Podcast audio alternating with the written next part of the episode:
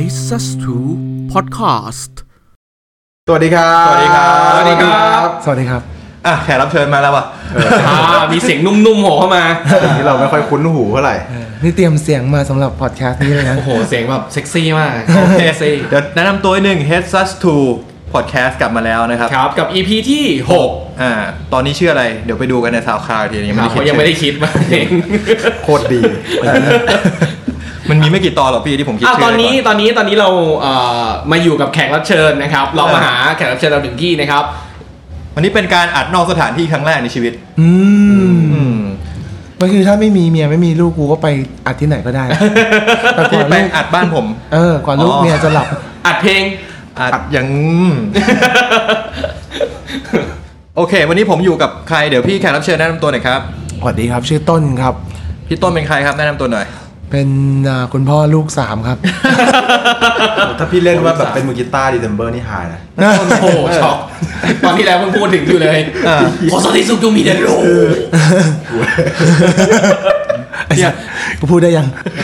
พูดต่อพูดต่อนะ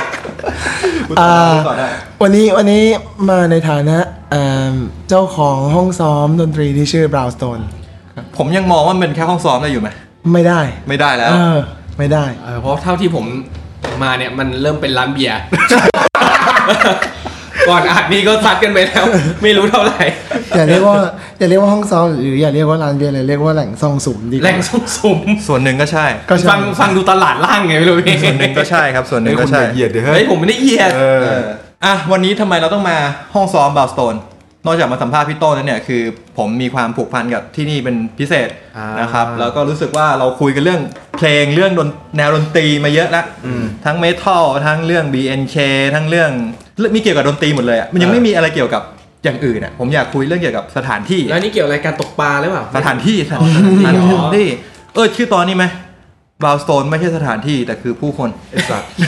ช่องเด็ก คุ้นคุ้นๆเลยอะคุ้นมากเลยไอ้เหี้ย มันไม่ลอกใครมาเนี่ย ว่าในทอทอทอ ทอพี่ แบงล็อก ทอ เ แบงค์ล็อก เฮ้ยคุณอย่าพูดอย่างนั้น คุณต้องให้เจ้าของสำเนียงแมนเชสเตอร์คุณลองนี่ ฮะ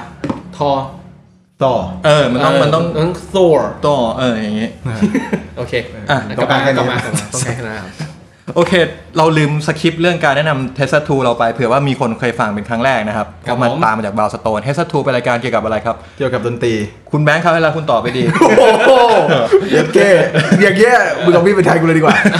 อ่าเฮสทูเป็นรายการที่เกี่ยวกับดนตรีครับคือจริง ๆ เราไม่ได้เหมือนกับว่าเราจะมาพูดเกี่ยวกับเพลง เกี่ยวกับสถานการณ์ดนตรีให้ฟังเป็นเหมือนการคุยกันเล่นๆแบบเพื่อน ครับ ๆอืมเป็นการแชร์ประสบการณ์การฟังเพลงของพวกเรา ไม่ต้องหันมามองหน้ากูว่าถูกไหม เออ มันไม่มีถูกไม่มีผิด ไม่มี เพื่อน ถูกไม่มีผิด เอออยู่ที่นิยาม เดี๋ยวถ้าไม่ต้อง H just two อ่ะ เอสซูนะครับก็คือมันมีจริงๆอ่ะมันเริ่มจากรายการเพื่อนผมก่อนมันชื่อจัดชื่อว่า AI Here อืม เออ AI Here ทีเนี้ย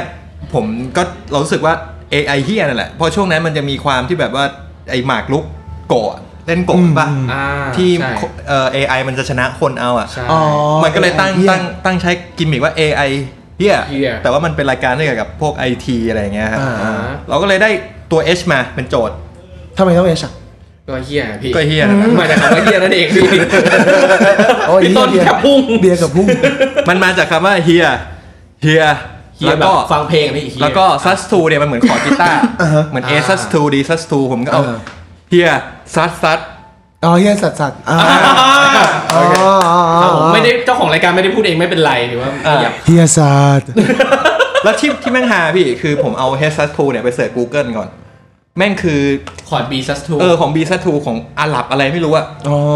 เออนั่นแหละ เขาเรียกว่า Head sus 2ผมก็เลยงงเหมือนกัน เออนั่นแหละก็เลยเป็นที่มาว่าต้องชื่อเฮซัสทู คือกูงงเพราะว่า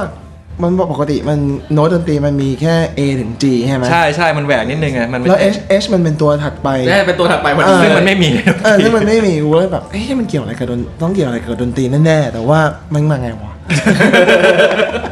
พอที่แท้ง่ายๆเลย ง่าย เหี้ย ๆ เฮี เฮี ย ย นั่นแหละคือเฮียซัสซัสนั่นแหละครับตอนแรก เหี้ยเหี้ยหรือหี แล้วแต่พี่ ไม่เป็นไร เลยอะ ยังไงรายการเราก็โดน Google ติด explicit ไปแล้ว อ๋อ ยังไงไม่มีปัญหาเราไม่ต้องเซ็นเซอร์ กูไปใส่ให้เอง กูใส่ให้ทุก เฮ้ย รายการ ชอบ ในช anel เลย กูชอบแขกรับเชิญว่ะเหี้ยอะ อ่าโอเค ผมเล่าแบ็กกราวด์หนึ่งที่ผมมารู้จักผมอะรู้จักบาสโตนจาก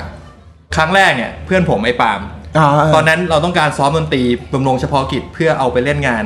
เหมือนเป็นงานสิทธิ์เก่า อ๋อ งาน อนอส อ อำเภ เภ อ อ สิ สิ ง ง ห์ ห์ อ่า อ่า ใช่ไอ้ปาล์ม พ่อ บ้าน ทุก เรา สถาบัน ใช่บ้านบ้านไม่งอยู่ตรงบ้านอนุษเนี่ย อ่าอ่า ทีเนี้ยมันก็เลยหาห้องซ้อมกันคือกูไปซ้อมกับ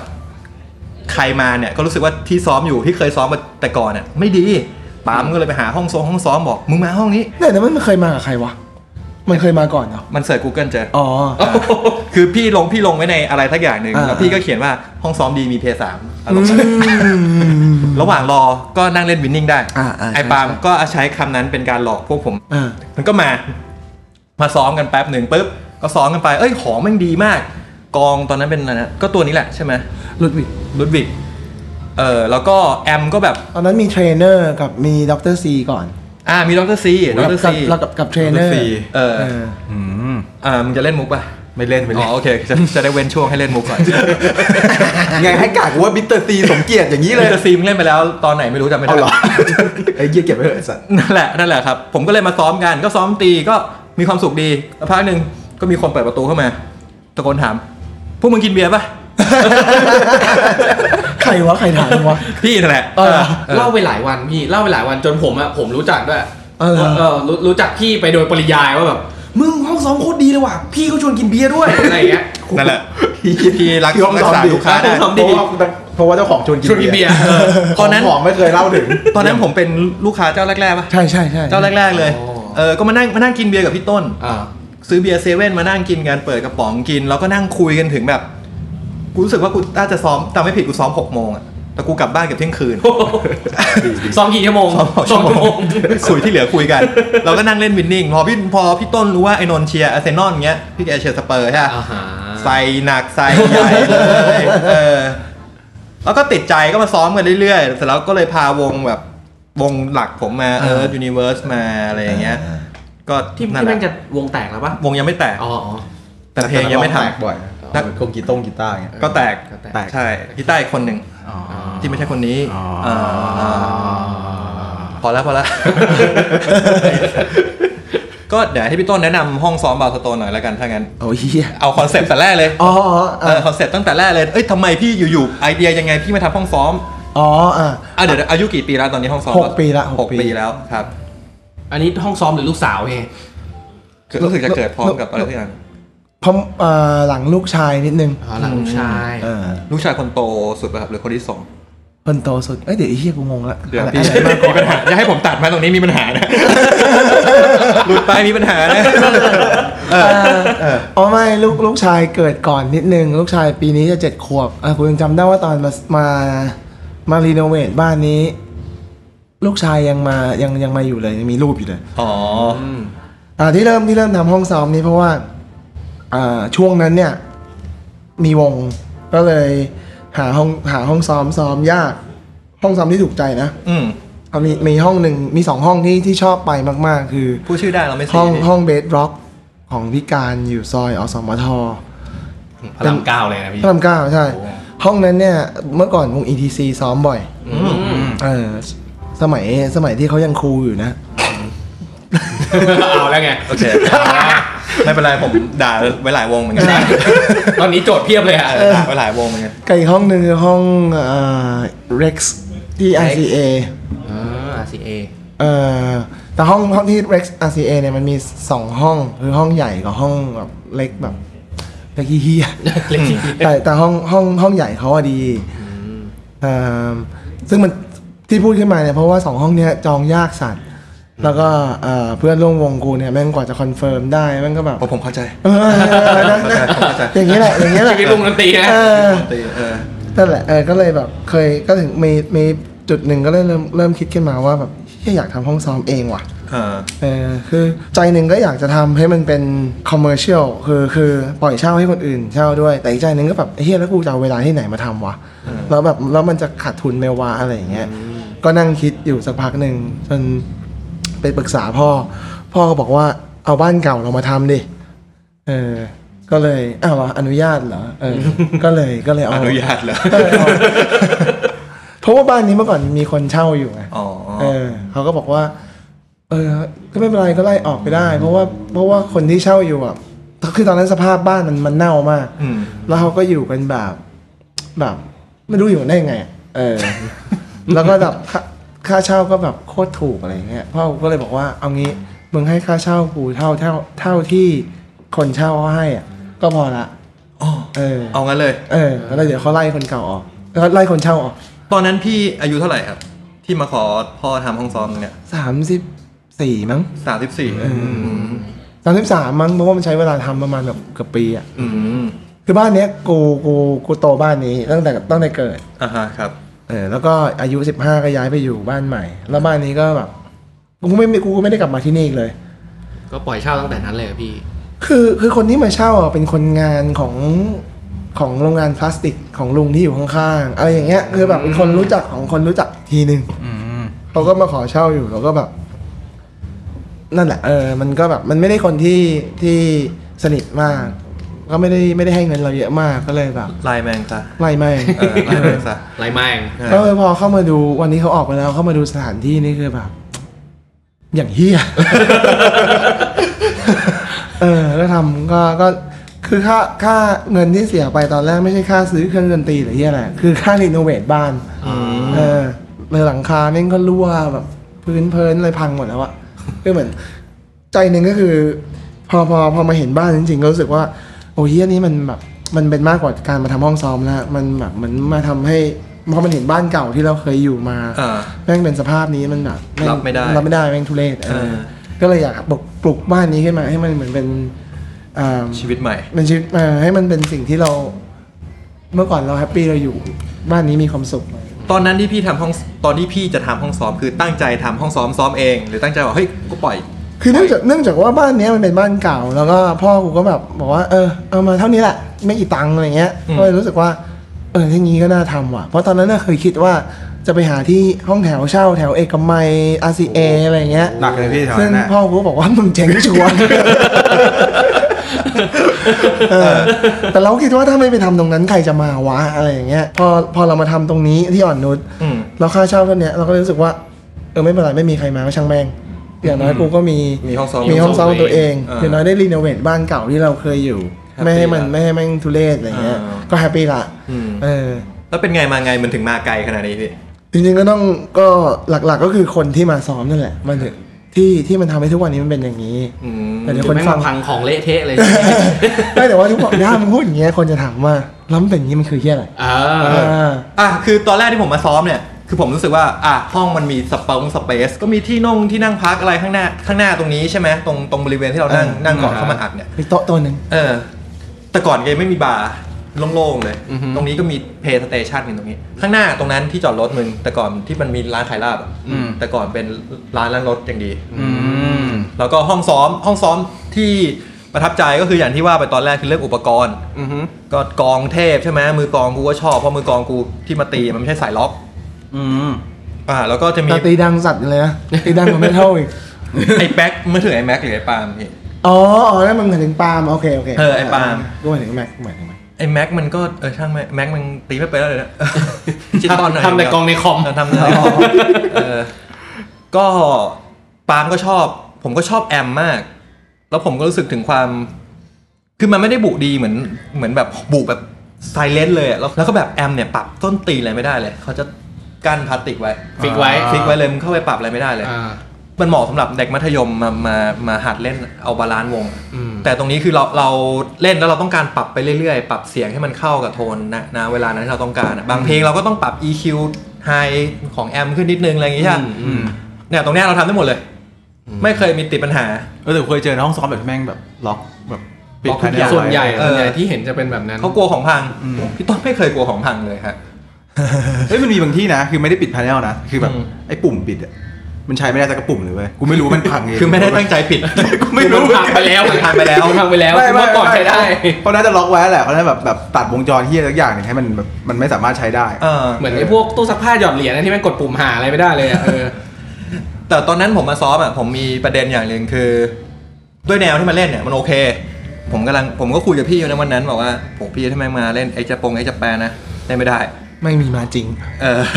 ไอ้ จริงเหร เจ้า อ แปนอ่ะ มี มีมามี มีมาเล่นด้วยเหรอ มี โอ้ย เอ้ยเออมึงคงไม่ได้เล่ามึงฟังมันมันมีแบบมีเด็กกลุ่มหนึ่งมา อ๋อ คือกูเห็นหัวมึงกูรู้แล้วว่ามึงชอบเจล็อกแน่เลย ไอ้ อ้ยผม หง มั อนนไก่มาเลยนะพี่ มันมีหลายมันเป็นหลายแบบอ่ะมันเป็นหัวแบบแหลมๆอ่ะ อ่ะแหลมๆ วิชวลวิชวลวิชวล อ่า เออ วิชวลเค เออตอนที่แล้วอ่ะแล้วไง อ่าเดินเข้ามาในห้องปุ๊บสักพักหนึ่งเปิดประตู มองแหลมปะ เปิดคือเขาถือกีตาร์มาเดินเข้าไปประมาณหนึ่งนาทีเดินออกมา กีตาร์แบบสามเหลี่ยมอย่างนี้เลยป่ะพี่ ผมไม่ ใส่ฟองใส่ฟองใส่ฟองเออช่างมันเถอะไอ้เหี้ยอ่ะแล้วไงครับ เขาถามว่าพี่ไม่มีเมซ่าบูกี้หรอ ไอ้เหี้ยลั่นว่ะ มึงควรเปลี่ยนห้องซ้อมสัตว์อีกเดวยี่ แต่ที่ได้ยินบ่อยกว่านั้นช่วงแรกๆนะ คือ พี่ไม่มีสองกระเดื่องเหรอ เออเหี้ยโด ใช่กระเดื่องเดียวกระเดื่องเดียวเออ ก็ประมาณนั้นมีแหละมีมีคนมีคนที่ไม่ได้เหมาะที่จะมาที่นี่มาเหมือนกัน อืม เซึ่งเขาก็หายไปเองก็ช่วยไม่ได้ ก็คือไม่ไม่ใช่แนวเขานั่นแหละ เป็นห้องซ้อมที่โคตรสเปซิฟิก อืม คือเครื่องดนตรีมันได้ประมาณเนี้ย แล้วหลังๆมีสองกระเดื่องอย่างพี่ ไม่เคยคิดจะมีเลย ไม่เคยคิดจะมีเลย อ่า ถ้ามีก็ส่วนใหญ่ถ้ารักจะสองกระเดื่องคุณก็พกมาเอง อ่ะแล้วแล้วอุปกรณ์ของพี่ต้นเนี่ยมันเหมาะกับกับการซ้อมแนวไหนน่าจะบอกตะเกียบแบบหืมล็อกล็อกแบบเอ็กเจแปนเนี่ยไม่ได้ คือก็ต้องบอกก่อนว่าเขาทำห้องซ้อมเนี่ยส่วนหนึ่งเนี่ยเขาอยากเล่นเองด้วย อ่า เพราะฉะนั้นก็ต้องเป็นแนวที่พี่ต้นชอบ คือจริงๆ มันเล่นได้หมดเลยตั้งแต่ตั้งแต่ป๊อปไปจนถึงฮาร์ดร็อก ฮาร์ดร็อก เออฮาร์ดร็อกอย่างมากก็ฮาร์ดร็อกแต่คือถ้าเป็นแบบเอ่อจริงๆ ถ้าเฮฟวี่เมทัลในความหมายของกูเนี่ยผมว่าก็เล่นได้เฮฟวี่เมทัลสำหรับกูคือแบบ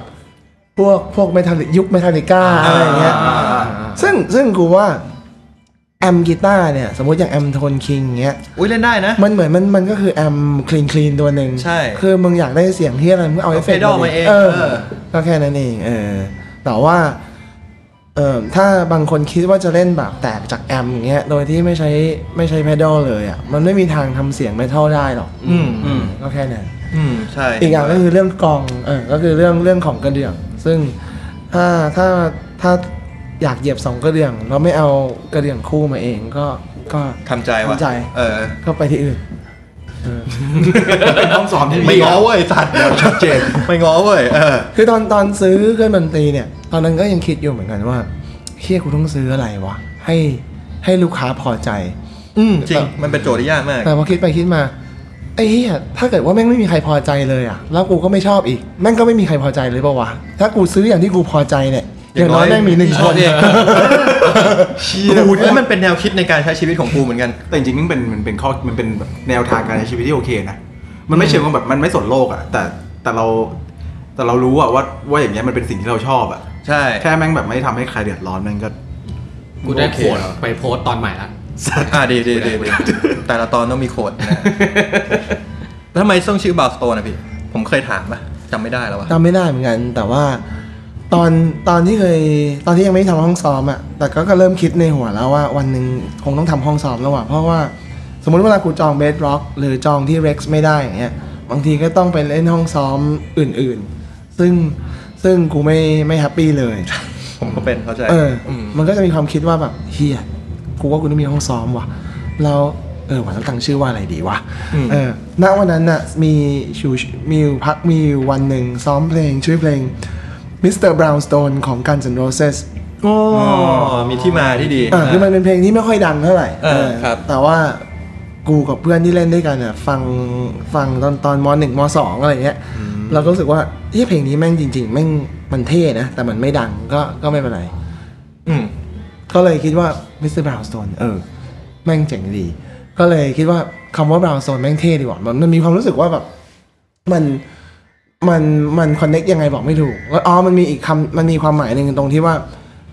เมื่อก่อนพวกกูชอบกูกับเพื่อนชอบแวนเฮเลนมาก อืม เออ แล้วเสียงเสียงกีตาร์ของเอ็ดดี้แวนเฮเลนเนี่ยเขาเรียกว่าบราวน์ซาวด์ โอ้ยมึงรู้เนี่ย Brown อ่า Sound บราวน์ซาวด์คือมันไม่ได้เป็นมันไม่ได้เป็นเมทัลมันไม่ได้เป็นดิสตอร์ชันที่ที่เหมือนกับวงเมทัลอื่นๆ ในยุคนั้น ครับ เออ มันเป็นเสียงดิสตอร์ชันที่มีเอกลักษณ์ เออ จนจนจนจนพวกพวกนักวิจารณ์ดนตรีเขาเรียกว่าเนี่ยเสียงเนี้ยเขาเรียกว่าบราวน์ซาวด์เออ พอเราชอบพอเราพอเราเล่นเพลงมิสเตอร์บราวน์สโตนปุ๊บ มันก็เลยรู้สึกว่าเฮียบราวน์สโตนบราวน์บราวน์ซาวด์แล้วคือคำว่าบราวน์สโตนเนี่ยมันเหมือนกับบราวน์แล้วก็มีคำว่าโทนอยู่ brown tone เอออะไรอย่างเงี้ย เย็ดโด ประมาณอย่างนั้นนะเออ แต่ แต่ว่า ว่าพอ ว่าเออจริงว่ะ เออ บราวน์โทนเออ จนจนแต่ว่าตอนหลังเนี่ย พอเหมือนมาเซิร์ชความหมายของเพลง มิสเตอร์บราวน์สโตนในในเว็บอะไรเงี้ยถึงได้เลยว่าอ้าวเฮียคำว่ามิสเตอร์เพลงมิสเตอร์บราวน์สโตนเนี่ยแม่งหมายถึงเฮโรอีน อ้าวเหรอ เฮ้ยแต่เฮโรอีนมันแปลได้หลายอย่างนะช็ก โอ้ โกแลต มันมีหลาย ช็อกโกแลตมันก็ได้นะ เออมีหลายแบบนั่นมากเลย เออ มันก็เลยแบบแล้วเอกอย่างก็คือแบบคำว่าโทนอะไรเงี้ยอย่างกูชื่อต้นอย่างเงี้ยมันก็แบบเออโทนต้นเออเอออย่างชื่อนี้แหละ พี่ดูมีวิธีการตั้งชื่อที่ดีกว่ารายการผมแล้วก็วง เยอะมาก ไม่น่าเล่าเลยจ้ะ อ่ะผมพูดถึงอุปกรณ์ไปแล้วนิดนึงตอนเนี้ย เออ ในห้องมีอะไรบ้าง กองก็ยังเป็นลุดวิกเซนเทนเนียลเหมือน ตัวเดิม ตัวเดิม เปลี่ยนหนองเป็นหนัง ก็เปลี่ยนน้องเป็นหนัง แล้วก็แต่ว่าฉาบเนี่ยไม่เหมือนเดิมละฉาบตอนแรกที่มึงมาซ้อมอ่ะ ครับ เป็นเป็นไมโนรุ่นไบแซนส์อ่ารู้สึกกูจะซื้อซื้อรุ่นไบแซนส์ดาร์กเพราะว่า นจะทึบๆหน่อย เออเออมันจะเหมาะกับพวกแจ๊สหรือไม่ก็พวก R&B เออซึ่งตอนนั้นพวกวงที่กูวงสุดท้ายที่กูซ้อมด้วยก่อนที่จะเริ่มทำห้องซ้อมอ่ะกูพวกเล่นมาเล่นเพลงพวกโซ R&B เยอะ ครับ เออ ก็เลยรู้สึกว่า เออ กูจะซื้ออันนี้ เพราะว่าห้องซ้อมอื่นเขามีซิลเจนเอคัสตอมซึ่งเอคัสตอมเนี่ยจริง ๆ มันก็เป็นฉากที่ดีมาก แต่ว่าอ่ากูแค่รู้สึกว่ากูอยากมีของที่คนอื่นเขาไม่มี อ่าฮะ เออ เป็นความคิดที่ดี เป็นจุดขายด้วย ก็เนี่ยจะเป็นจุดเป็นจุดขายแล้วก็เป็นจุดไล่ลูกค้าด้วยเหมือนกัน เอาพี่ไม่มีอันนี้เหรออ่ะผมไม่มาแล้ว เออ เอาพี่มีอันนี้ด้วยเหรอโอ้โหต้องมา ใช่ แต่คน ใช่ แอมเบสนะครับข่าวยา แอม เบส แอมเบสเนี่ยเอิ่มตอนนั้นน่ะไปเล่นที่ห้องซ้อมกีตาร์แลบแล้วเจอแอมเบสที่ห้องอากิล่า อืม เออแล้วก็ก็เลยรู้สึกว่าเฮ้ยยี่ห้อเฮียอะไรวะเสียงแม่งหนก เสียงมันจะนุ่มทึบมันเกือบมันจะนุ่มทุ้มทุ้มๆแต่มันไม่คม ซึ่งกูชอบมาก เออ เออแต่ว่าถ้าไปเจอแอมเบสบางยี่ห้อ ไม่ใช่ยี่ห้อไม่ดีนะ ยี่ห้อดีบางยี่ห้อเนี่ยเอิ่มเสียงเบสมันจะคมมาก คือถ้ามันเล่นเสียงสายล่างๆของเบสอะเสียงมันก็จะคมอะ มันจะป้องไปปะ เออ มันจะเหมาะ แหลมๆมาก มันมันจะเหมาะกับแนวร็อก อ่า หรือแบบฮาร์ดร็อก หรือเมทัลอะไรอย่างเงี้ยซึ่งกูไม่ชอบกูชอบเสียงเบสที่มันแบบ นุ่มลึกหน่อย นุ่มๆลึกๆ ใช่ใช่ ก็เลยแบบ เอ๊ะน่าสนใจว่ะยี่ห้อนี้ก็เลยลองไปหาข้อมูลดู ก็เลยก็เลยสุดท้ายก็เลยซื้อแอมเบสอากิล่า หัวหัวตอนนั้นก็หัวอากิล่าแคปก็อากิ ก็ ล่า ล่าอ่าใช่ ตอนเนี้ยตอนนี้ก็ยังตัวเดิมปะ ตอนนี้ไม่เป็นตัวเดิมแล้ว เพราะว่าไม่งน่าเสียดายตรงที่ว่าอ่ากูสั่งหัวมาจากอเมริกา เพราะว่าตัวแทนที่เมืองไทยแม่งขายแพงมาก กูซื้อสั่งมาสี่หมื่นถ้าซื้อตัวแทนเมืองไทยแม่งเก้าหมื่น เฮ้ยแต่อุปกรณ์ในพวกเนี้ยมันแพงจริงอะอย่างไมค์เมยอะไรเงี้ยพี่มันโอ้โหเหมือนโดน แพงกว่าเยอะ ยับมากเลยอะ ใช่ไหมครับคุณ ใช่ครับ ใช่ครับ แต่เอาจริงๆ ถ้าถ้าพูดถึงเรื่องอุปกรณ์ดนตรีเนี่ยมิวสิกคอนเซปต์เนี่ยขายถูกมากนะ คือขายราคาเท่าอเมริกาเลยมิวสิกคอนเซปต์คือร้านที่ขาย Fender Gibson Gibson e p i p h o n e Squire พวกเนี้ย เซอร์ทันเวิลด์ครับ เออ สปอนเซอร์ด้วยครับ ร้านนี้เนี่ยไอ้เหี้ยราคาไม่งเท่าอเมริกาทุกอย่าง อืม เออไปลองเช็คดูได้เลย แต่ว่าอย่าลืมนะว่า เวลามึงดูราคาในอเมริกา มึงต้องเสียค่าต้องเสียภาษีมูลค่าเพิ่ม แล้วก็ชิปปิ้ง เออชิปปิ้งด้วย คือแค่แค่เอาแค่ภาษีมูลค่าเพิ่มอ่ะบางบางบางอย่างอ่ะ แม่งแพงกว่าเราซื้อเซนทรัลเวิร์กนะ อืม แต่สมมติกีตาร์เฟนเดอร์เดี๋ยวนี้อเมริกันโปรเฟชชั่นอลตัวละประมาณ 4 0,000กว่าบาทอ่าถ้ามึงไปดูในเว็บเงี้ย มึงอาจจะโดนประมาณสสมมติสแตรทสแตรทสแตนดาร์ดเลย อืม ตัวละประมาณพันสามร้อยเหรียญก็สี่หมื่นกว่าละ เออ เออก็หรือหรืออาจจะพันสี่พันห้าอะไรประมาณเนี้ย เออครับ ซึ่งนั่นน่ะราคาที่เขาพับลิชอ่ะ นั่นราคานั้นเนี่ยยังไม่ต้องยังไม่บวกแบบเจ็ดถึงสิบเปอร์เซ็นต์เออแต่ถ้ามึงซื้อ Central World ซื้อ Music Concept เนี่ย มึงได้ราคาเท่าแบบราคา ราคาป้าย ราคาป้ายเลยเออคือเขา relationship เขากับ Fender หรือ Gibson เนี่ยคงดีมากอะ เขาคือเบงเงียบเสง ใช่ใช่ เก่า ใช่ ไหม ใช่ แต่เหมือนว่าเบงเงียบเสงก็มีร้านเบงเงียบเสงอีก แล้ว ร้าน เย็บเสงมันเคยมีตอนตั้งแต่สมัยเวิร์กอ่ะ ไม่ไม่ตอนเนี้ยเบงเงียบเสงอยู่แถวจุฬา หรอ เออ สามย่านสามย่าน ยังมีเบงเย็บเสงอยู่ ตอนนั้น ใช่ ตอน ใช่ ที่เขา ใช่ รีแบรนด์เป็ ส่วนหลวง Square ป็ คือเขาน่าจะเป็นพี่น้องกันซึ่งแยกกันมาทำคนละร้าน เหมือนไอศครีมไผ่ทอง เฮีย จะว่าไหนมันก็ได้ เออ อ่ะ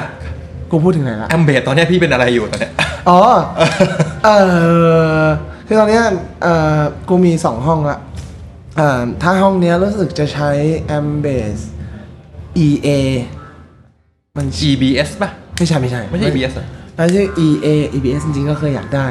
แต่ว่าแม่งแพง EA นี่กูก็ใช้ประจำ EA Bonding Sport อ๋อ ไม่ไม่ใช่ เอ้ย ผิด เอ้ยแล้ว บ้ ผิดบ้า บ้ บ้า ผิด โอ้โห เลยโอ้โหข้อมูลมึงก็ผิดเลย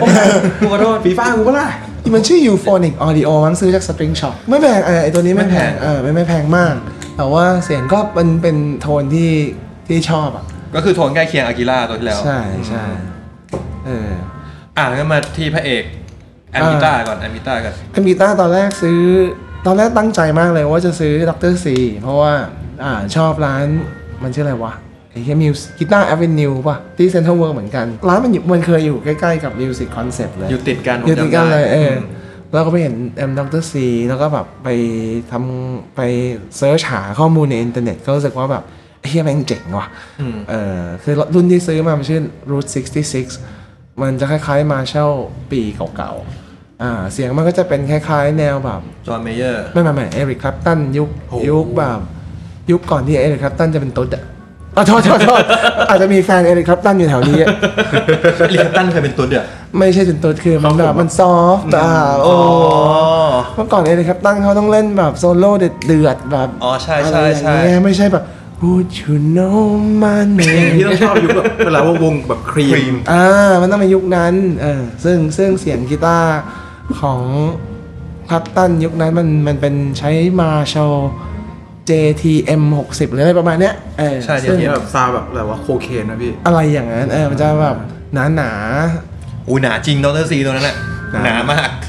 ปรับยากมากแรก ๆยาก ๆเออ ๆคือมันไม่ใช่แอมที่ใช้ง่ายเลย เออ แต่ว่าเอออยากได้ก็เลยซื้อ ตามตามสูตรเนี่ยกูชอบจบ เออ กูช อบเออเพราะว่าเพราะว่าแม่งมีแค่วอลลุ่มเทรเบิลเบสจบ ไม่มีรีเวิร์บด้วย ใช่เทรเบิลกับเบส อ๋อเหรอ มีแค่นั้นนะ ไม่มีเสียงแหลมกับเสียงเสียงทุกเสียงเบส ไม่มีแบบมิด ไม่มี ไม่มี ไม่มี สามปุ่มส่วนอีกตัวหนึ่งเป็นโทนคิงอิมพีเรีย Imperial ลซึ่งโทนคิงอิมพีเรียลจริงๆ มันก็คือเป็นเฟนเดอร์ดีลักซ์รีเวิร์นั่นแหละ แต่มันก็คือเป็นเป็นเป็นมันคือเป็นเฟนเดอร์ที่ที่ทำนมทำจมูกมาแล้วอะไรเงี้ย คือดีกว่า คือดีกว่า เออดีกว่าเออ คือแบบมันมันคันเลอร์ไปในทางที่ดีกว่า ผมชอบตัวนี้มากเลยคือคาแรคเตอร์เสียงผมก็คือถูกเชฟด้วยตัวนี้ไปแล้ว เวลาที่แบบไปอัดกีตาร์หรือไปเล่นกีตาร์ไหนก็อยากจะต้องปรับซาวด์ให้ได้เหมือนตัวนี้ ซึ่งมันทำไม่ได้ มึงซื้อดิ มึงซื้อเลย เออเท่าไหร่นะพี่ ตอนนั้นซื้อหกหมื่นตอนนี้แม่งมีออกมาร์คทูมา มันมี attenuator ในตัว คืออะไร attenuator คือแอมเนี่ย อย่าง imperial ตัวเนี้ย20 วัตต์ ซึ่งถ้ามึงจะเล่นให้มัน 20วัตต์เองเหรอ 20 วัตต์เอง เสียงดังมากนะ ดังสัตสัดังมึงไม่เคยเปิดเกินเบอร์สามเลยเวลาเล่นเองอะส ผ อง มไม่เคยเกิดเปิดเกิน 2 รวมเอฟเฟกอีกแล้ว อ๋ โอ้ อ โห เออ หนักอ่ะเออ ซึ่งคราวเนี้ยถ้ามึงเล่นในบ้านแล้วมึงอยากได้โทนอย่างที่มึงอยากได้เนี่ย 20 วัตต์เนี่ยแม่งเยอะไป อืม attenuator ก็คือเป็นการเป็นตัวที่เอาไว้ลดวัตต์แต่ว่าลดแต่ว่าทำให้มึงได้เสียงนั้นในวอลลุ่มที่เบาลง อืม อ่าแล้วมัน Imperial Mark II เนี่ยมันใส่ attenuator เข้าไปในตัวกลายเป็น 90,000 กว่า เก้าหมื่นกว่าบาท เออ จัดเลยครับตั้น ซื้อรถเนี่ย แล้วเนี่ย กูไปดาวน์รถ ถูกมากเลย ไอ้เนี่ย Imperial Mark 1เนี่ยหาซื้อมือสองยากชิบหายเลย ตัวที่พี่ใช้นี่มาร์กวันใช่ไหม มาร์กวัน เพราะอะไรพี่ มันดีจนคนไม่ค่อยปล่อยอย่างงี้ป่ะ ก็เป็นไปได้นะ อืม จริงๆ ตอนนั้นน่ะมีอยู่ช่วงหนึ่งเคยเห็นคนปล่อยอยู่สี่หมื่นก็แบบ ก็ยังคิดอยู่เหมือนแบบไอ้เหี้ยไม่งน่าซื้อเก็บไว้บ่าวะเผื่อว่าวันหนึงเราจะขยายเป็นห้องสองช่องที่สองอะไรเงี้ยแต่ก็แบบเฮ้ยเดี๋ยวมันก็มีรุ่นใหม่ออกมามั้งอะไรเงี้ยยังไม่จำเป็นก็อย่าเพิ่งซื้อ ออกออกมาดีเลยเก้าหมื่น เย็ดเค มาร์กทูมาร์กทูอ่ะตอนตอนเนี้ยพี่ไม่ได้มีห้องซ้อมแล้วแต่ก่อนเขามีห้องซ้อมเดียว ห้องซ้อมที่พูดมาเนี่ย อุปกรณ์ทั้งหมดเนี่ย อืม ผมไม่ทาย ผมไม่ทายว่าราคาชั่วโมงละเท่าไหร่ ถ้าอย่างสมัยก่อนผมซ้อมนะ ห้องกากาตู้แบบแค่เฟนเดอร์ตัว ไม่ได้ไม่ได้มีตู้ไม่ได้มีหัวนะ ต้องมีสามสี่ร้อยถ้าอย่างห้องพี่เขาแบบของแม่งแบบดู กากากูก็โดนสองร้อยห้าสิบแล้วอ่ะ เมื่อมีสักเจ็ดร้อยอ่ะ เจ็ดร้อย เออ แต่มึงว่าอะไร ราวๆนั้นอ่ะเจ็ดร้อยห้าสิบ พี่ต้นชั่วโมงเท่าไหร่ครับ สองร้อยห้าสิบ นี่นี่เปิดเอาฮานี่หว่า คนลุก นี่พี่เปิดเอาฮาใช่ไหม ตอนแรกก็อยากตั้งไว้ห้าร้อยแหละ แต่ว่าก็ยังคิดอยู่เลยว่า ใครจะมาวะ ใครมา เออ นั่นดิเราก็บอกอ่ะสักสองร้อยห้าสิบเดี๋ยวเราบอกแม่งหรอกนี่ราคาโปรโมชั่น เออ อ่า เออ เดี๋ยวเราเดี๋ยว เดี๋ยวค่อยว่ากัน เดี๋ยวเออ เดี๋ยวหมดโปรโมชั่นแล้วอาจจะเปลี่ยนเป็นแบบสามร้อยสามร้อยห้าสิบหรืออะไรอย่างเงี้ย อ่า หรือเอออันนี้คือครึ่งราคานะอะไรเงี้ย แต่แบบสุดท้ายก็เชี่ยงแม่งเหรอ ปล่อยไป เออสองร้อยห้าสิบแล้วตอนนี้มันไม่ได้มีห้องซ้อมเดียวแต่ก่อนมีห้องเดียว ตอนนี้พี่เอา ก็ดัง มีห้องหนึ่ง เใช่ แล้วห้องเนี้ยก็เลทเดียวกันป่ะครับ250 เท่ากัน พี่ชอบห้องไหนมากกว่ากัน ห้องเล็กเนี่ยเรียกตรงนี้เรียกว่าห้องเล็ก ใช่ใช่ ตรงนั้นเรียกห้องใหญ่ ใช่ มีไฟแล้วใช่ไหมในในนั้นอะ มีแล้วมึงไม่เคยเห็นเหรอ่ะ คือแต่ก่อนซ้อมกันมืดๆอ่ะไม่เปิดไฟไม่มีไฟ ไม่ห้องเนี้ยมีไฟแต่แต่ก่อนตรงเนี้ยไม่นานเนี้ยมันเป็นไลฟ์เฮาส์ อ่า ซึ่งพี่ต้นบอกว่าถ้ามึงอยากมีฟงมีไฟอะไรมาจัดมึงก็ขนไปเอง อ๋อ เอ มี อ แล้วมีแล้วตอนนี้มี มัน ไฟมีไฟพาแปดดวง อ่า อ๋อใช่ไฟฟ้า แต่ตอนเนี้ยมันคือเป็นทำห้องซ้อมด้วยแต่เมนูมันก็จะเป็นเหมือนเวทีเลย ใช่ใช่ อ๋อ ตอนนั้นมันก็จะร็อกหน่อยกว่า ก็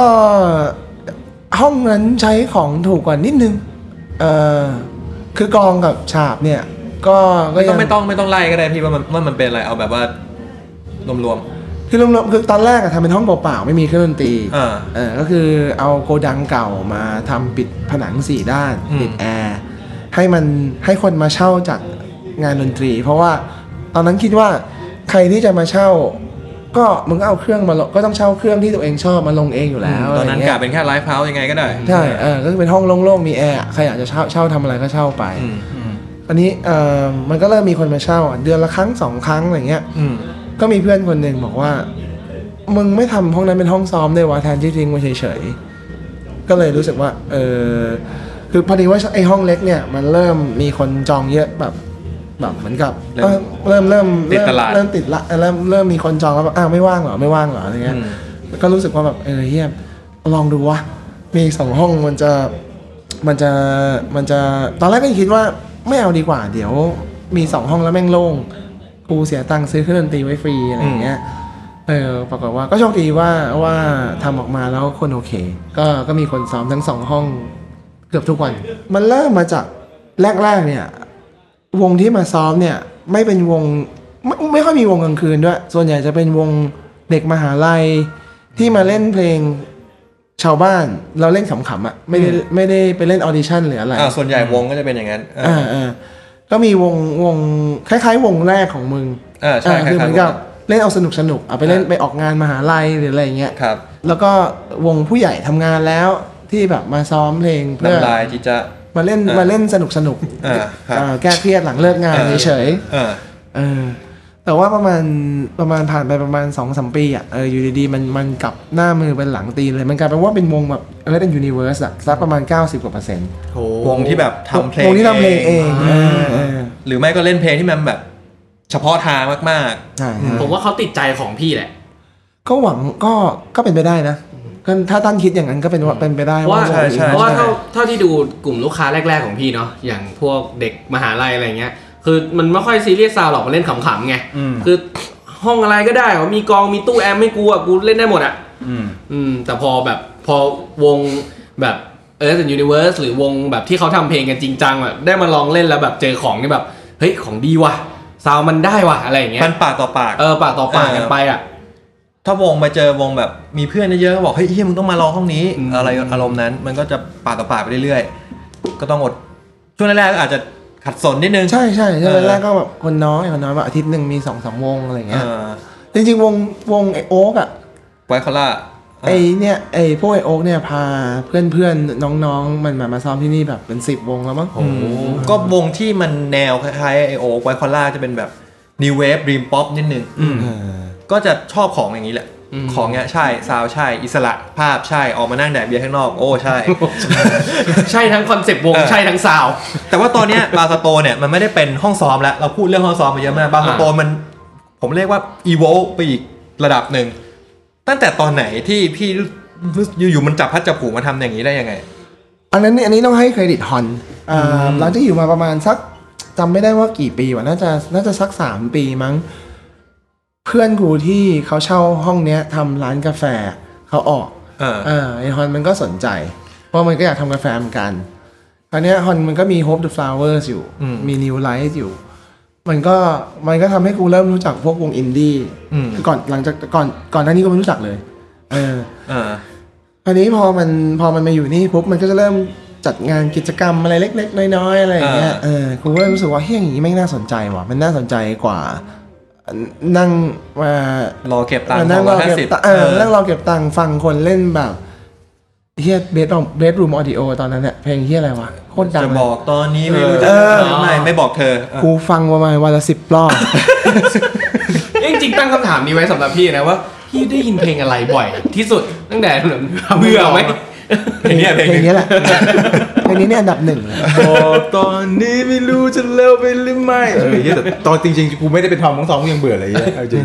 เออ ก็พอฮอนพอฮอนเริ่มมากูเริ่มคุยกับฮอนเยอะขึ้นอะไรเงี้ย ก็เลยเริ่มเกิดไอเดียว่าเฮ้ยฮอนมึงรู้จักวงอินดี้ที่แบบเขาอยากโชว์ผลงานเขาโดยที่เขาไม่มีที่เล่นบอกว่าวะ อ๋อโอเคตอนนั้น เออ เราเลยทำงานอันหนึ่งกัน เออตอนนั้นก็เลยจัดงานที่เรียกว่าชื่อแพลตฟอร์ม อ่า ก็คือเล่นแม่งในสวนเนี่ยแหละ เออ ก็เอามาสองสามวงอะไรเงี้ย เล็ก จากไหนไม่รู้ ๆ ให้ฮอนให้ฮอนช่วยแนะนำ เออ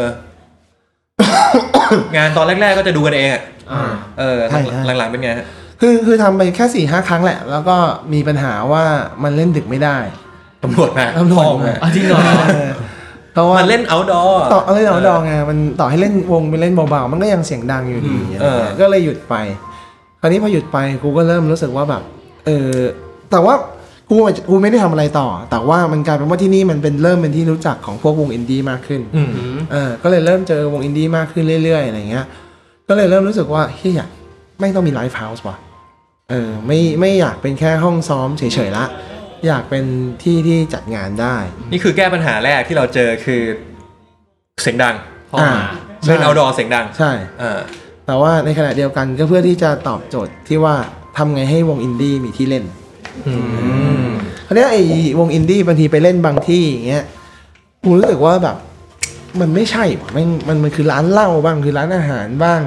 หรือมันเป็น outdoor space ที่ที่มันไม่ใช่ที่มันมันไม่มันมันกูไม่ได้เล่นนะนะแต่ว่ากูดูแล้วแบบเอ้ยมึงต้องมีที่เล่นดีกว่านี้ด้วยวะ อืม เออก็เลยก็เลยลองทำไลฟ์เฮาส์ขึ้นมาเออค ก็ ราว คื นี้พอ อไลฟ์เฮาส์ตรงนี้ ใช่ อ่า คราวนี้พอทำแล้วเนี่ย มันกูก็ไม่ได้จัดเองหรอก แต่ว่ามันทำให้ organizer มันเห็น พอ organizer มันเห็นปุ๊บ มันก็เอ่อซึ่ง organizer ก็คือพวกวงอินดี้ที่มาเล่นเนี่ยแหละ ก็เป็นทั้ง organizer ด้วย แล้วก็เล่นวงเล่นเล่นอยู่ในวงตัวเองด้วย ก็ชวนเพื่อนๆมา แล้วก็มาจัดงานที่นี่ เออ มาพอ พอ พอเริ่มเห็นว่า พอกูเริ่มเห็นว่า เออ ดีไว้ยแม่งที่นี่มันเริ่มมีมีแบบคอนเสิร์ตอินดี้เรื่อยๆ อะไรอย่างเงี้ย ก็เลยรู้สึกว่าแบบ กูกูชอบทางนี้ละกูอยากให้ที่นี่มันเป็นคือถ้ามองถ้าถามจริงคืออยากให้ที่นี่เป็น คอมมูนิตี้ คอมมูนิตี้ของของคนที่ชอบฟังเพลง คนที่ชอบเล่นดนตรี ที่อยากดูวงเล่นสด อยาก discover วงใหม่ๆ อะไรอย่างเงี้ย ผมเคยเหมือนกันผมมาซ้อมนี่แหละ แล้วก็ข้างหน้าเขาก็กินล่งกินเหล้าอะไรกันใช่ไหมซ้อมๆไปสักพักหนึ่งก็มีคนหนึ่งเดินเปิดประตูเข้ามา แล้วก็บอกว่าพร้อมมากเลยครับผมขอฟังได้ไหม เยโดเฮ้ย จริ จ ง ริง เหรอ ปะเนี่ย เออแล้วก็มาฟังแบบเคิมๆเมาๆ ไอ้ยเท่ แล้ว ว่ะ กูเล่นเพลงตัวเองด้วยนะ อ่า เออเออเหมือนว่าแกเคยได้ยินน่ะ อ่าอ่า แล้วก็แบบขอฟังได้ไหมฮะ ได้ได้ได้แล้วก็ก็ก็มานั่งลงโซฟากูว่าเล่นกันอ่ะอีอะไร เนี่ย กูก็เล่นกันไปเออเออ เฮ้ย อะไร ดี อย่าง ว่ะดี เงี้ยมีมีมีว่ะอย่าง นี้ งี้ บรรยากาศที่แบบน่ารักมากเลยแล้วแบบตอนนั้นฮึดเลยไหมแบบมีกำลังใจเลยไหม เปล่าหลังๆกูเริ่มล็อกประตู ชื่อบางทีก็การความเพลเวทแล้ววะเหมือนมึงนั่งขี้ๆอยู่อ่ะแล้วนี่มึงก็ดูขอนั่งดูได้ไหม เหี้ย เฮ้ยแต่ตอนนั้นชอบก็ชอบใจนะ อืมอืมอืม โอ้แล้วก็แบบแต่บางทีมันบางทีมันก็ไม่ได้ฟิลอะไรอย่างเงี้ยเออเออ อ่ะก็ก็มีมันมีไลฟ์เฮาส์ที่มันจัดเป็นเป็นเป็นโชว์ที่เราเตรียมพร้อมมาเล่นให้ให้คนอื่นฟังคือถ้าวันนี้มันก็ยังกูยังไม่ค่อยได้จัดงานเท่าไหร่ส่วนใหญ่ก็ พี่ จะ ไม่ได้เป็นคนมาจัดงานเอง ใช่ไม่ได้เป็นคนจัดงานเองเท่าไหร่ ก็เป็นคนเจ้าของสถานที่พวายที่ให้ ใช่ เออ ใช่ แต่จริงๆอย่างวันเดียวอะอย่างวันที่เรามานั่งอัดกันเนี่ยก็มีแบบเขาก็มีโค้ดวงมาเตรียมงานที่แบบจะทำโชว์อีเวนต์อยู่ใช่ไหม กูว่าไม่ไม่ต้องพูดหรอกเขาได้ยินกันหมดแล้วคนฟังอ่ะ เราลืมเราลืมบอกคนฟังว่าเสียงเป็นโนเสียงพูดคุยกันรอบข้างนี่คือเรามาอัดอ๋อบอกแล้วนะอัดนอกสถานที่ ใช่ แต่อาจจะมีเสียงเยอะแยะมหาศา ใช่ ลเออ ตั้งแต่เสียงมอไซค์ยันเสียงกระเดื่องเสียง ซินมี เสียง หมด เป็นโนเนี่ย เออ เมื่อกี้โหเล่นเป็น อยู่ในลิฟต์เลยสัสเออ ก็เนี่ยครับมันก็เป็นบรรยากาศคนก็จะมากินวงกินเบียร์ข้างหน้าเนอะเออเออเออเออผมถามนี้ด้วยกันน่าสนใจมากเลยผมอยากรู้มากเลย เหตุการณ์ประหลาดที่สุดที่เจอในการมาใช้บริการของลูกค้า ใครมาซ้อมแล้วแบบแม่งเรื่องประหลาดสุดเลยไม่น่าใช่พวกผม ไม่ใช่ ไม่ค่อยมีนะ ไม่ค่อยมี ไม่มีประหลาดประหลาด ไม่ไม่ ประหลาดมันคือยังไงว่ามึงคิดคำถามเดียว ประหลาดแบบ แอบเอากันในห้องซ้อมอะไร ไม่น่ามี เอาไม่มีไม่มี มีไหม ไม่มีไม่มี โอเค เออเฮียนี่ไม่มีว่ะ ถ้าไม่มีก็ไม่มีพี่ไม่เป็นไรไม่เป็นไร เออนี่ ดีแล้วดีแล้ว แต่ที่มีมีเหตุการณ์ที่เฮีย อ่ะเหี้ยเหี้ยเหี้ย ไม่ตายไม่ตายเท่าไหร่หรอกครับ คือมันมีคนมาเช่าห้องห้องเอ่อห้อง Live House เฮาส์เออคราวนี้เขาก็ถามว่ามีมีมีห้องสำหรับนักดนตรีต่างประเทศที่ผมเชิญมาไหม เย็ดชนเป็นห้องห้องเก็บตัว ห้องเก็บตัวอะไรอย่างเงี้ยกูก็บอกว่า ไม่มี ไอ้เนี้ยมึงคิดว่านี่คือ Impact Arena อะไรนะ แต่ว่าโอเค กูอะมีห้องที่เอาไว้เก็บเครื่องดนตรีของกูอยู่ เออ ซึ่งซึ่งห้องนั้นมันไม่ไม่สมควรที่จะมีใครเข้าไปไง มันก็ไว้เก็บของอะเออ เอาไว้เก็บของใช่เอิ่มปรากฏว่าวันรุ่งขึ้นกูก็มาเช็คห้องดูกะกะว่าจะย้ายเครื่องดนตรีกลับมาไว้ในห้องใหญ่เหมือนเดิม อย่างเฮียไอ้เฮียแม่งมีข้าวกล่องแบบเป็นร้อยกล่อง เออคือสภาพ กินแล้ว กินแล้ว เออ ก็คือพวกทีมงานแม่งคือแบบอ๋อมึงไม่มีห้องเก็บตัวให้กูใช่ป่ะ เออ อ่ะแล้วนี่ห้องอะไรงั้นกูก็จะอยู่ห้องนี้แหละเออคือไม่ใช่เป็นห้องเก็บตัวนักดนตรีอย่างเดียว แม่งก็คือใช้เป็นห้องพักของพวกสตาฟหรือนักดนตรีอะไรอย่างนี้ด้วยอ่ะเออคือหนึ่งคือมาใช้ห้องโดยไม่ได้รับอนุญาต แล้วแบบเออแม่งมีข้าวหกเบียร์หกอะไรอย่างเงี้ยเออ มันอาจจะตอบโจทย์นิวที่ถามเมื่อกี้นะเหตุการณ์ประหลาด อืมก็ประหลาดจริงอ่ะ คือประหลาด เกัน ตรง ในห้องหรือเปล่า ประหลาดตรงที่ว่าแบบแบบไอ้เหี้ยมึงไม่มีไม่มีใครสอนมารยาทมึงเหรอ วะ เพราะอะไรฮะเป็นวงดีมป๊อปจากต่างประเทศใช่ไหม ไม่ใช่ครับ เป็นวงแบบ อ๋อ โคตรพ่อโคตรแม่เมทัล อ๋อโอเคครับโอเคครับ อ่าประมาณว่าคิดว่าถอยก็เท่อะไรเงี้ย อ๋อแต่ที่นี่ก็จะมีหลายแนวคนมาหลายแนวมากไลฟ์ มีหลาย เฮาส์ แนว ตรงเนี้ย มีหลายแนว เออทีทีเนี้ยจะบอกว่ามันไม่ได้มีแค่วงดนตรีเว้ยมันมีงานที่พวกมึงคาดไม่ถึง อะไร อะไร การ วะ แสดง จับมือ BNK เหรอ ไม่ งานเบียร์ งานเบียร์ คราฟเบียร์ เอองาน งานคราฟเบียร์พี่เยโด งานอยู่ที่บางกอกเพิ่งจัดมาไม่นาน อ๋อเคยได้ยินงานนี้ พี่ต้นเล่าให้ผมเล่าให้ฟังพวกนี้ฟังคร่าวๆหน่อยพี่เล่าให้ผมฟังมาละพี่พี่บอกว่ามันมันมาเริ่มกันตั้งแต่กี่โมงนะกินไปกี่ร้อยลิตรเลย บ่ายบ่ายๆมั้ง เออ เห็นเขาบอกว่าเขาเอามาเออพันลิตรเอามาพันลิตร มีคราฟเบียร์เมเกอร์มาประมาณ 50 เจ้า ห้าสิบเจ้าเลยอะพี่ กูก็แบบอ่ะโอเค งั้นวันนี้กูไม่ขายเบียร์แล้วกันอะไรเงี้ย อยากขายแล้ว เพราะ ว่าได้เห็นว่าเอามาเยอะ เห็นว่ามีกันมาเยอะอะไรเงี้ย กูมาประมาณสี่ทุ่มหลังจากลูกเมียหลับก็กะว่าจะมาดูว่าเออเป็นไงทุกคนเขาแบบแฮปปี้กันหรือเปล่า พอกูเปิดตู้เย็นเปิดบาร์ปุ๊บคนแม่งแบบ น้องมีเบียร์ขายไหม กูบอกพี่พันลิตรพี่หมดแล้วเหรอ หมดแล้วไม่มีอะไรจะแดกแล้วเนี่ย ไอ้ยี่กินกันโคตรถูกเลย พันลิตรเลยเหรอ หมดตั้งแต่ครึ่งชั่วโมงที่แล้ว สิงกูก็เอาแล้วมึงเอา แล้วกูไม่ผ่านแล้ว แล้วพีกกว่าพีก มีงาน มีงานแต่งงาน งานแต่งงานด้วยเหรอ มีงานเลี้ยงบริษัท เออ แล้วเดี๋ยวเดือนธันวานี้จะมีงานเต้น cover เต้น cover เต้น cover เกาหลี ของ เกาหลี ญี่ปุ่นอะไร ญี่ เงี้ย ปุ่นเกาหลีอะไร เฮ้ยเร็วๆนี้มันเพิ่งมีจัดมิทติ้ง ออร์แกนิก เออ The Rapper The Rapper ชื่อออร์แกนิก เหรอ จัด แฟ มิทติ้งที่นี่เอ แฟ อน คลับแฟนคลับเขารวมตัวกันจ้างออร์แกนิกมาร้องให้แฟนคลับด้วยกันฟัง เออเนี่ยในไลฟ์เฮาส์เนี่ย เท่ว่ะ แนวเดียว ท่ ดีดีดีดี ผมก็เคยมีโอกาสได้เล่นไลฟ์เฮาส์พี่ทีหนึ่งเฮ้ยผมเล่นงานพี่สามรอบนะนี่หว่า อ่าอ่าแต่มันเขามีครั้งเดียวใช่ไหม ครั้งเดียวงานครบรอบ แล้ว ห้าปีของพี่อ่ะ เออเออแล้วข้างนอก สนอกสอง ที ครั้ง โดนตำรวจไล่ ไม่โดนเพราะเล่นเล่นเล่นเสร็จก่อนสี่ทุ่ม เออต้อง เดี๋ยวมันต้องรีบปิดไปไงมัน เออ เรารู้สึกว่ามันมีลิมิตสี่ ตอน ทุ่ นั้ ม น มั เอน ง ไม่ได้ กูมึงมาดูกูนะ กูเล่นบาวสโตน เออบ าว ใช่ สโตนไหนวะเฮีย เพื่อนมากันเต็มเลยมึงอ่ะไม่มา ไอ้เฮียบ้านกูอยู่อัมพวา เดี๋ยวจะขับกลับ บ้าน อยู่อัมพวา ไงผมเป็นห่วงหมดแล้วว่ามันไม่ควรกินเบียร์พี่ มันจะไปนอนบ้านกูวันนี้มันมานอนบ้านกูเออเออ อ้าวงี้กินได้อีกดิ เฮ้ยพี่พอแล้ว พักก่อนไหมเติมเบียร์ไหม ได้ครับ ได้ครับได้ได้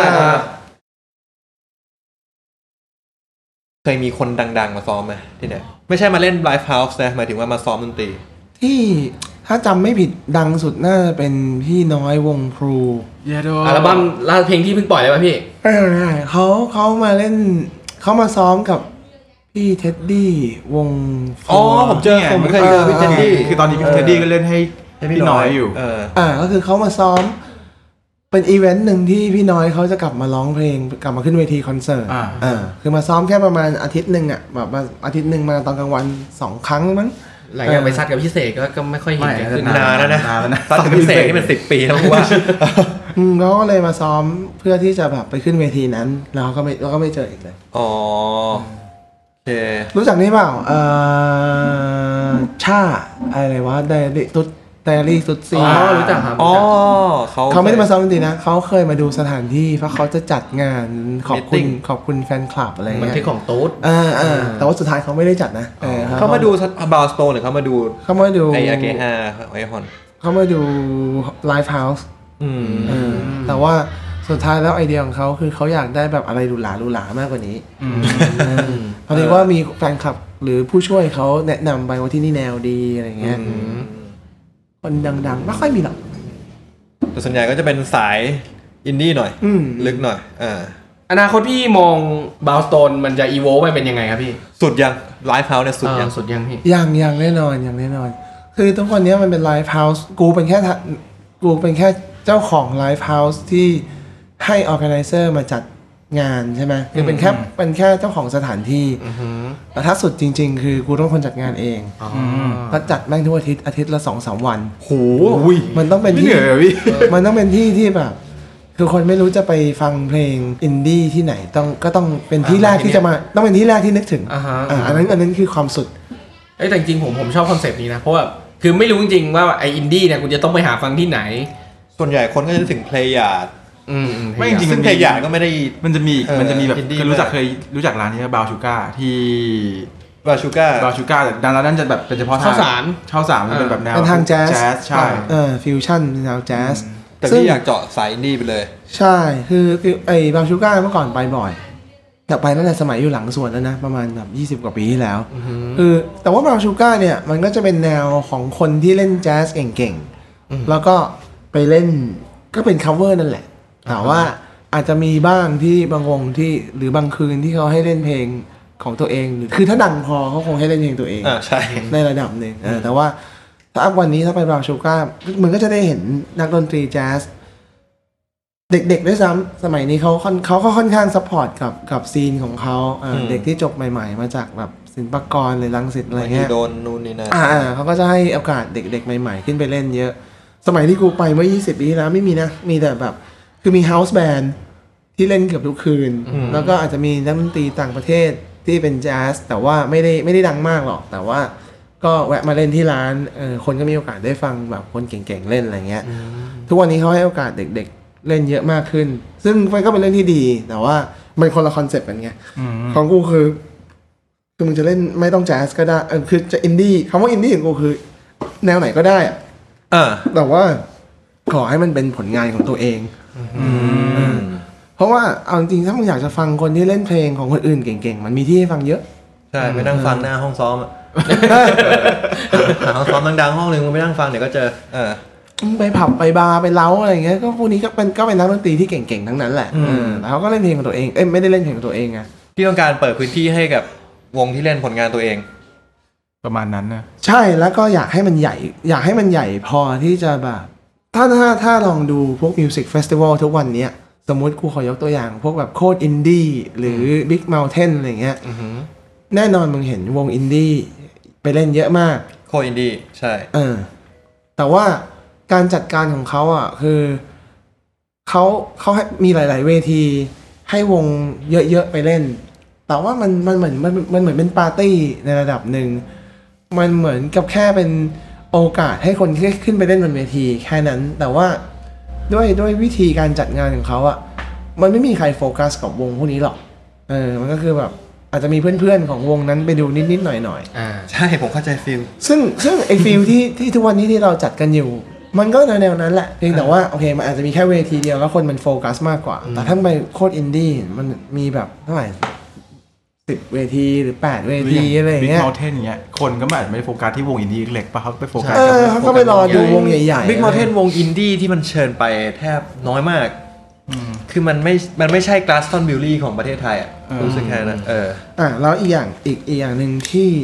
วงพวกนี้ไปเล่นเนี่ยเหมือนกับว่าเฮ้ยกูไปบิ๊กเมลเทนปีเนี้ยกูอยู่ปีเดียวกับบอดี้สแลมนะกูอยู่ปีเดียวกับเชียร์วงอะไรที่มันกำลังดังๆอยู่เนี้ย อ่า แต่ถามว่าไปแล้วได้ตังค์ไหมไม่ได้ขับรถ จริงเหรอบิ๊กมอเทนไม่ได้ ไม่มีใครได้หรอกเฮียมีก็มีแค่แบบ คนที่เขาทุกคนรู้จักก็ได้ เออ เออแล้วถ้ามึงเป็นวงอินดี้แบบคือบางทีมันเป็นวงอินดี้ที่คนอันเดอร์กราวอย่างเราอาจจะรู้จัก แต่ว่าถ้าถ้าไปถามเมียกูเนี้ยเมียกูคงถามว่าวงนี้ วงเหี้ย คือ นะ เออ ซึ่งแบบ ใช่ ทำไมทำไมได้ไปเล่นเวทีนี้ด้วยเหรออะไรอย่างเงี้ยเออพวกเนี้ยค่ารถก็ไม่ได้ค่าที่พักก็ไม่ได้ เหมือนไปขอพื้นที่เขา ไป เล่น ขอเขาเล่นอ่ะเออซึ่งเขาก็ผู้จัดเขาก็ชอบอยู่แล้วเพราะมึงยอมมาเล่นฟรี แล้วงานดูงานกูดูเป็นแบบมิวสิกเฟสติวัลที่ยิ่งใหญ่เฮียๆ มีวาไรตี้เออ เออต่อประมาณนั้นถือว่าพอยของกูคือ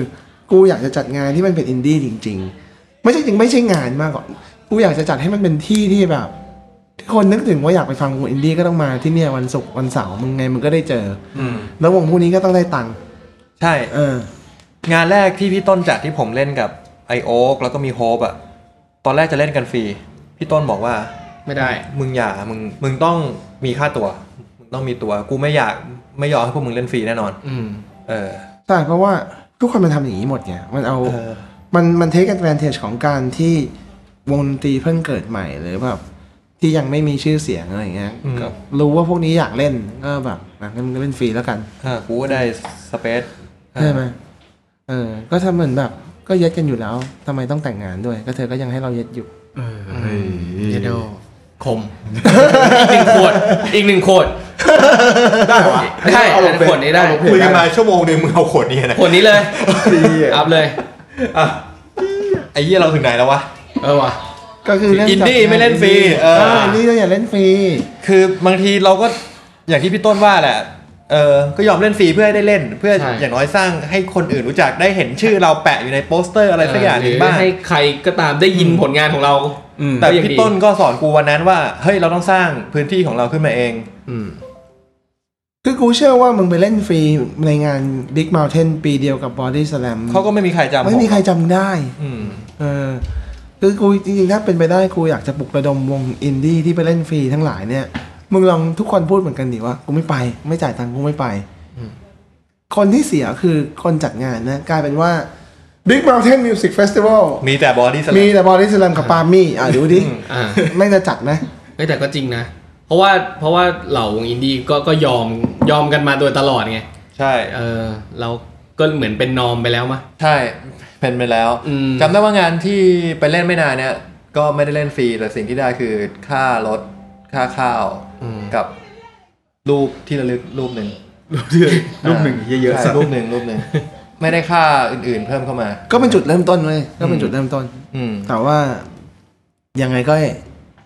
ยังยังไงก็ยังดีกว่าไม่ได้เลย แต่งานพี่อ่ะผมได้เงินเยอะสุดละเท่าที่ผมเล่นมา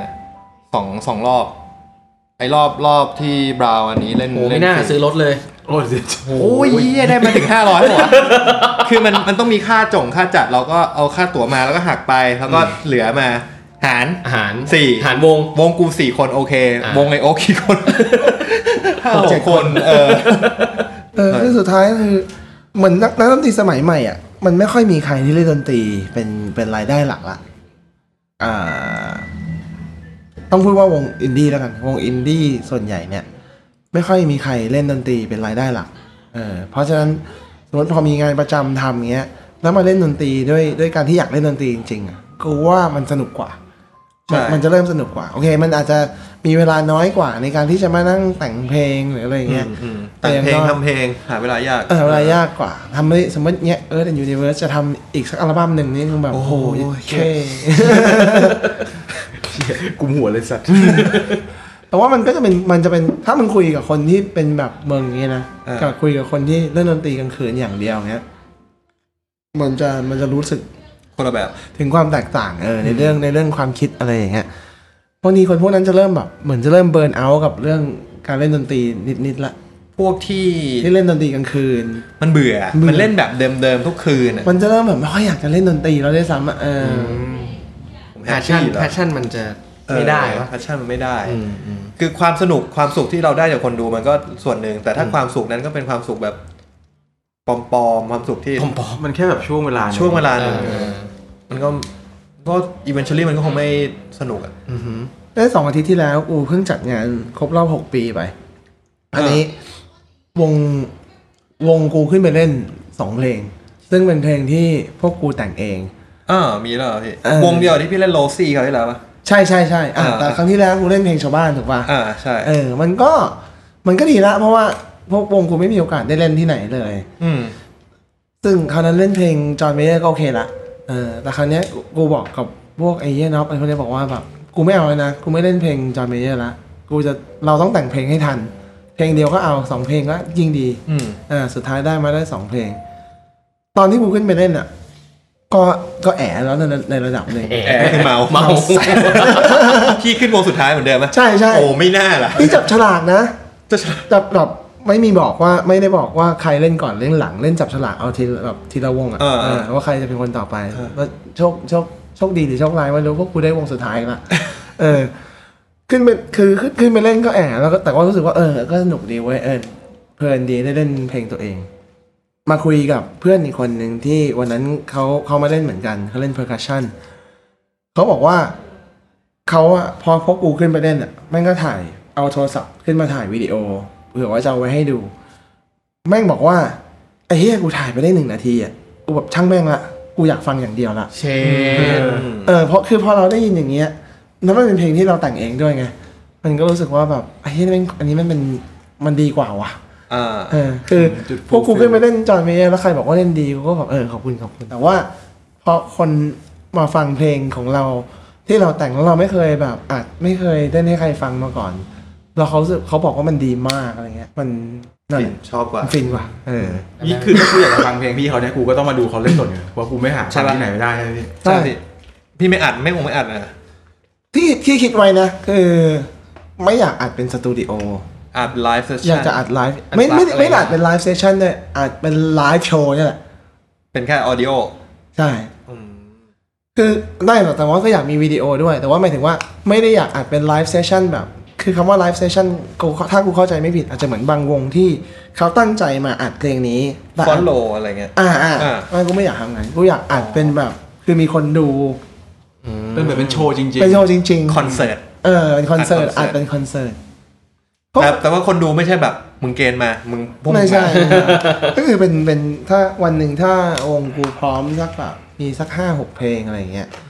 กูก็กะว่ากูจะจัดอีกสักงานหนึ่งเอออาจจะเป็นแบบ โชว์กูอย่างเดีย โช ว ว์กูอย่างเดียวเออไม่คงมีวงเพื่อนเพื่อนมาเล่นด้วยกันอะไรอย่างเงี้ยแล้วก็คงจ้างจ้างช่างวิดีโอมาถ่ายจริงจัง นี่ตะกล้องตะกล้อง เออ ทับนิ่งฮะ อีเหี้ย ไม่ไงถ่ายแบบเป็นแบบงานอีเวนต์ได้ไงถ่ายเก็บบรรยากาศโดยรอบ ใช่คือคือวิดีโอจริงกูไม่ได้กูไม่ได้ชอบวิดีโอที่มันเป็นแฟนซีอะไรแบบไม่ได้ไม่ใช่ไม่ชอบชอบแหละ คือถ้ามิวสิกวิดีโอของไทยสักคนมันเจ๋งๆกูก็ชอบ แต่ว่าสำหรับกูกูรู้สึกว่ากูแค่ชอบ ณจุดนี้กูแค่ต้องการว่า มีคนมาถ่ายวิดีโอตอนที่กูเล่นสดบนบนคอนเสิร์ต ฟีลลิ่งมันเรียลกว่านะ มันเรียลมันเรียลมากเออ เรียลกว่า นะก็ต้องเมาๆนิดๆด้วยอะไรเงี้ย คือเพลงวงกูมันเป็นเพลงที่มันไม่มีเนื้อไง เออเหรอครับ เออ เป็นแนวไหนพี่ แนวแบบฟิวชั่นมั้งเรียกว่าฟิวชั่นแล้วกันเออ ไม่หนีไม่ได้ชอบเหรอแนวฟิวชั่น เออ นิวชอบแนวนี้ เออ พี่จะจัดอีกเมื่อไหร่จะได้มันจะได้มา เออ ยังไม่รู้ ขับมาจากอัมพวาเนี่ยมาดูพี่ อ่าดีดี เอาจริงจริงจริง เดี๋ยวขอมีสักห้าเพลงอ่ะ ตอนนี้มีสองเพลงที่จริง ๆ มันก็เพลงหนึ่งค่อนข้างสมบูรณ์ละ อีกเพลงหนึ่งแบบ ยังไม่ยังไม่ค่อยเสร็จเท่าไหร่แต่ว่าวันวันนั้นก็เล่นเล่นๆไปก่อนอะไรเงี้ย พี่เล่นอะไรตรงตำแหน่งที่เล่น กีตาร์ กีตาร์ กีตาร์ จริงๆพี่ต้น เป็นเล่นทึมหรือเป็น เป็นคือกูมีวงกูมีกีตาร์สองคน ซึ่งกูจะเล่น กูจะเล่นเป็นคล้ายๆเล่นพวกเมโลดี้กับริทึม อ๋อ แล้วมีอีกคนหนึ่งคือ ถ้ากูเล่นเมโลดี้อีกคนหนึ่งจะเล่นเป็นแบบคล้ายๆแบบเคาน์เตอร์พอยต์ อ๋อ แต่ จริงๆ แต่ว่าคนมันจะเป็นมันจะเป็นคนโซโล่ อ๋อ จริงๆ วงเดี๋ยวนี้มันก็ไม่ได้แบบแย่ขนาดนั้น อื นะ ม ว่าคนนี้แม่งต้องเป็นโซโล่เออ ไม่มี เหมือน พี่แฮก พี่ พี่ โม โม ยเนี่ย เออ ไอเพลงนี้มึงมึงโซโล่แล้วกันเอ้ยเดี๋ยวเพลงนี้กู ใช่ ใช่ ใช่ เป็นอย่างนั้น เออ คือเพลงที่กูแต่งมันเหมือนกับว่ามันระหว่างระหว่างที่กูเล่นเมโลดี้หลักของเพลง กูก็จะแบบอิมพอไวส์ไปบะใส่ใส่ไปบ้าง แต่ว่าช่วงที่มันต้องเป็นช่วงโซโล่จริงๆ ก็ให้อีกคนหนึ่งอิมพอไวส์ไปเลย จริงๆ หลังๆ มาตั้งแต่ผมทำเพลงที่มันมีเนื้อร้องนะ ผมรู้สึกว่ามันถูกจำกัดด้วยการมีเนื้อร้องอะ หมายถึงท่อนโซโล่บางทีแบบมันต้องให้ลงกับตัวเมโลดี้ของเนื้อ ไม่ ร้อง ไม่ไม่ใช่ หรือเปขล่านาดนั้น แต่หมายถึงว่าจินตนาการมันถูกจำกัดโดยการมีเสียงร้องอะคือถ้าถ้ายกตัวอย่างเราคุยกันเองนะ คือวันที่ว่างเปล่าอย่างเงี้ย มีเนื้อร้องมันก็โอเคนะ มันก็โอเคนะ แต่ถ้าเกิดว่าไปฟังอันที่มันเป็นอิน อิน ส สตู ตู เม เมน น ทั ทั ล ลกูฟังบ่อยกูชอบ อินสตูเมนทัลโคตรดีคือแบบ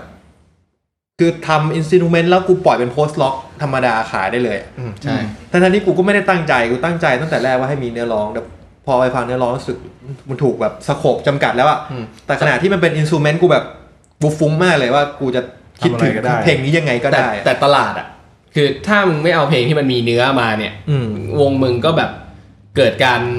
กระจายได้ยากไงหมายถึงว่าเพลงของวงมึงอะ อันนี้ก็เลยกลับมาถามกับคำถามว่ามึงทำอะไรแล้วมึงมีความสุขกว่า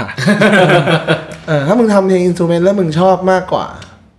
ก็ก็ทำต่อไป หรืออะไรอย่างเงี้ยคือ แต่ว่าแน่นอนว่าบางวงก็อยากจะ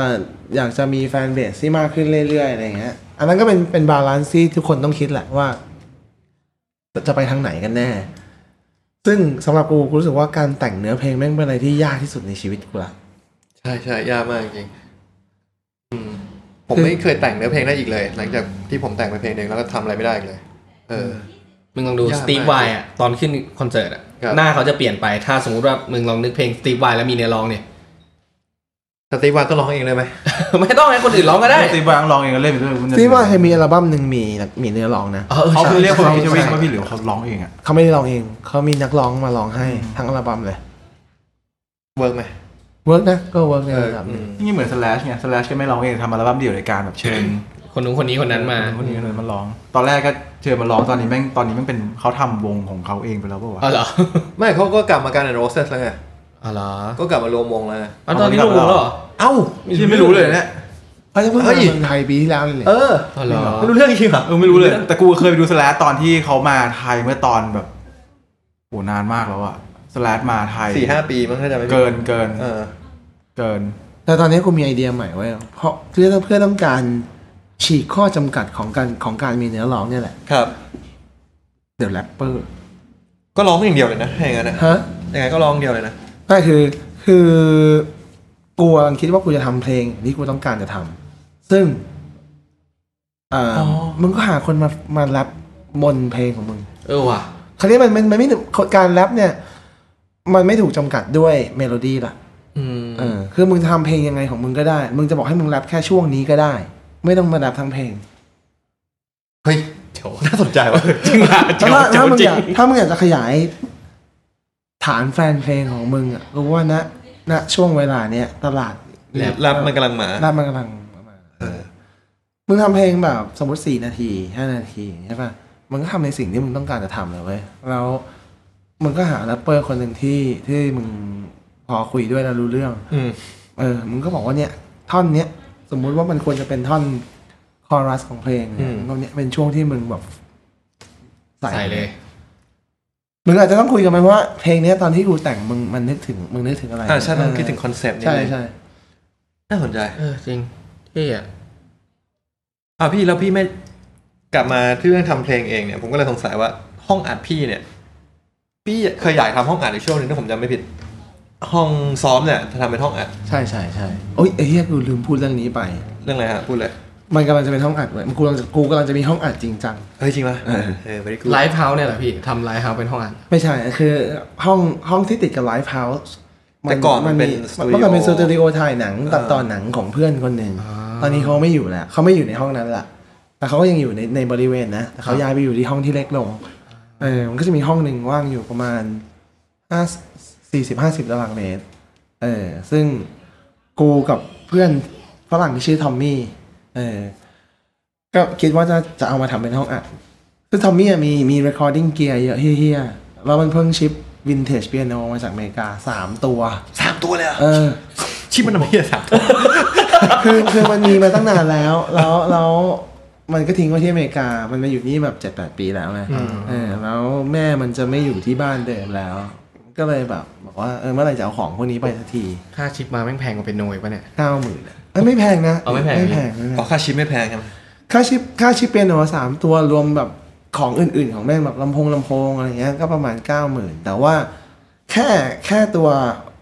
เลือกโรสป่ะ electric รู้จัก piano รู้ rose จัก คือโรสที่แม่งมีเนี่ย ทุกวันเนี้ยมันหนึ่งคือมันไม่มีของใหม่ให้ซื้อละ อืม หรือถ้ามีก็มีมีแหละ แต่ว่ามันเป็นมาร์กแบบมาร์กเซเว่นอะไรเงี้ยแม่งก็ตัวประมาณสองแสนกว่า แต่ว่าคนเขาก็ สี่ คนเขาก็ไม่ไม่เห็นไม่ยังไม่ไม่แวลูมันเท่าไหร่ไง อีบอดี้สแลมเริ่มใช้บ้างผมได้ยิน จริงเหรอ บอดี้สแลมใช้โรดเสียงแบบ อืม อ๋อ เออคือแค่ตัวโรสตัวเดียวอ่ะกูว่าแม่งก็ถ้าถ้าตัวที่มันมีซึ่งมันเป็นแบบมันเก่ามากอ่ะกูว่าแค่ตัวนั้นแม่งก็แบบถ้าจะ แพงก ซื้ ว่ารอถ จ ผม ริง อะ ๆ ถ้าซื้อจริงๆก็สามสี่แสนอ่ะเอ อ เชื่อแพงกว่ารถผมจริง คุณเท่าไหร่กว่า ๆแสนกว่า ไม่ต่อ เออ ก็เลยคิดว่าเอออยากจะทำห้องอ่ะ เพราะว่าทอมมี่มันมีพวกแบบมันมีมันมีมิกเซอร์แบบรุ่นวินเทจแบบที่ยังมีแบบ อนาล็อก อ่า อ่า พวกอนาล็อก อนาล็อก อ่ะ mixer เดอะบิทเทิลเลย แต่ว่ามันก็มีมันก็มีของทั้งทั้งแอนาล็อกทั้งดิจิตอลแหละ อ่า เออก็ยังไงก็ต้องใช้กับคอมพิวเตอร์เออแต่ว่าก็รู้สึกว่า คือทอมตัวทอมมี่เองก็ค่อนข้างกว้างขวางในวงการพวกคนอินดี้เหมือนกัน ครับ เออก็เลย ทอมมี่แฮนสัน ใช่ใช่ อ๋อ ใช่ โอเคโอเค เขาเล่นกับสีราชาร็อกเกอร์เล่นกับสติกกี้ไรส์อะไรเงี้ยซึ่งมันก็จะเป็นเป็นคอนโทรลรูมของห้องใหญ่ด้วย ครับ อ๋อเออ ก็เวิร์กเลยก็ยิ่งเหมือน enhance ห้อง ใช่ใช่มันก็ ห้องดิ จะเริ่มเราก็จะเซอร์วิสได้ได้มากขึ้นอีก แต่มันก็จะไม่ใช่ห้องอัดที่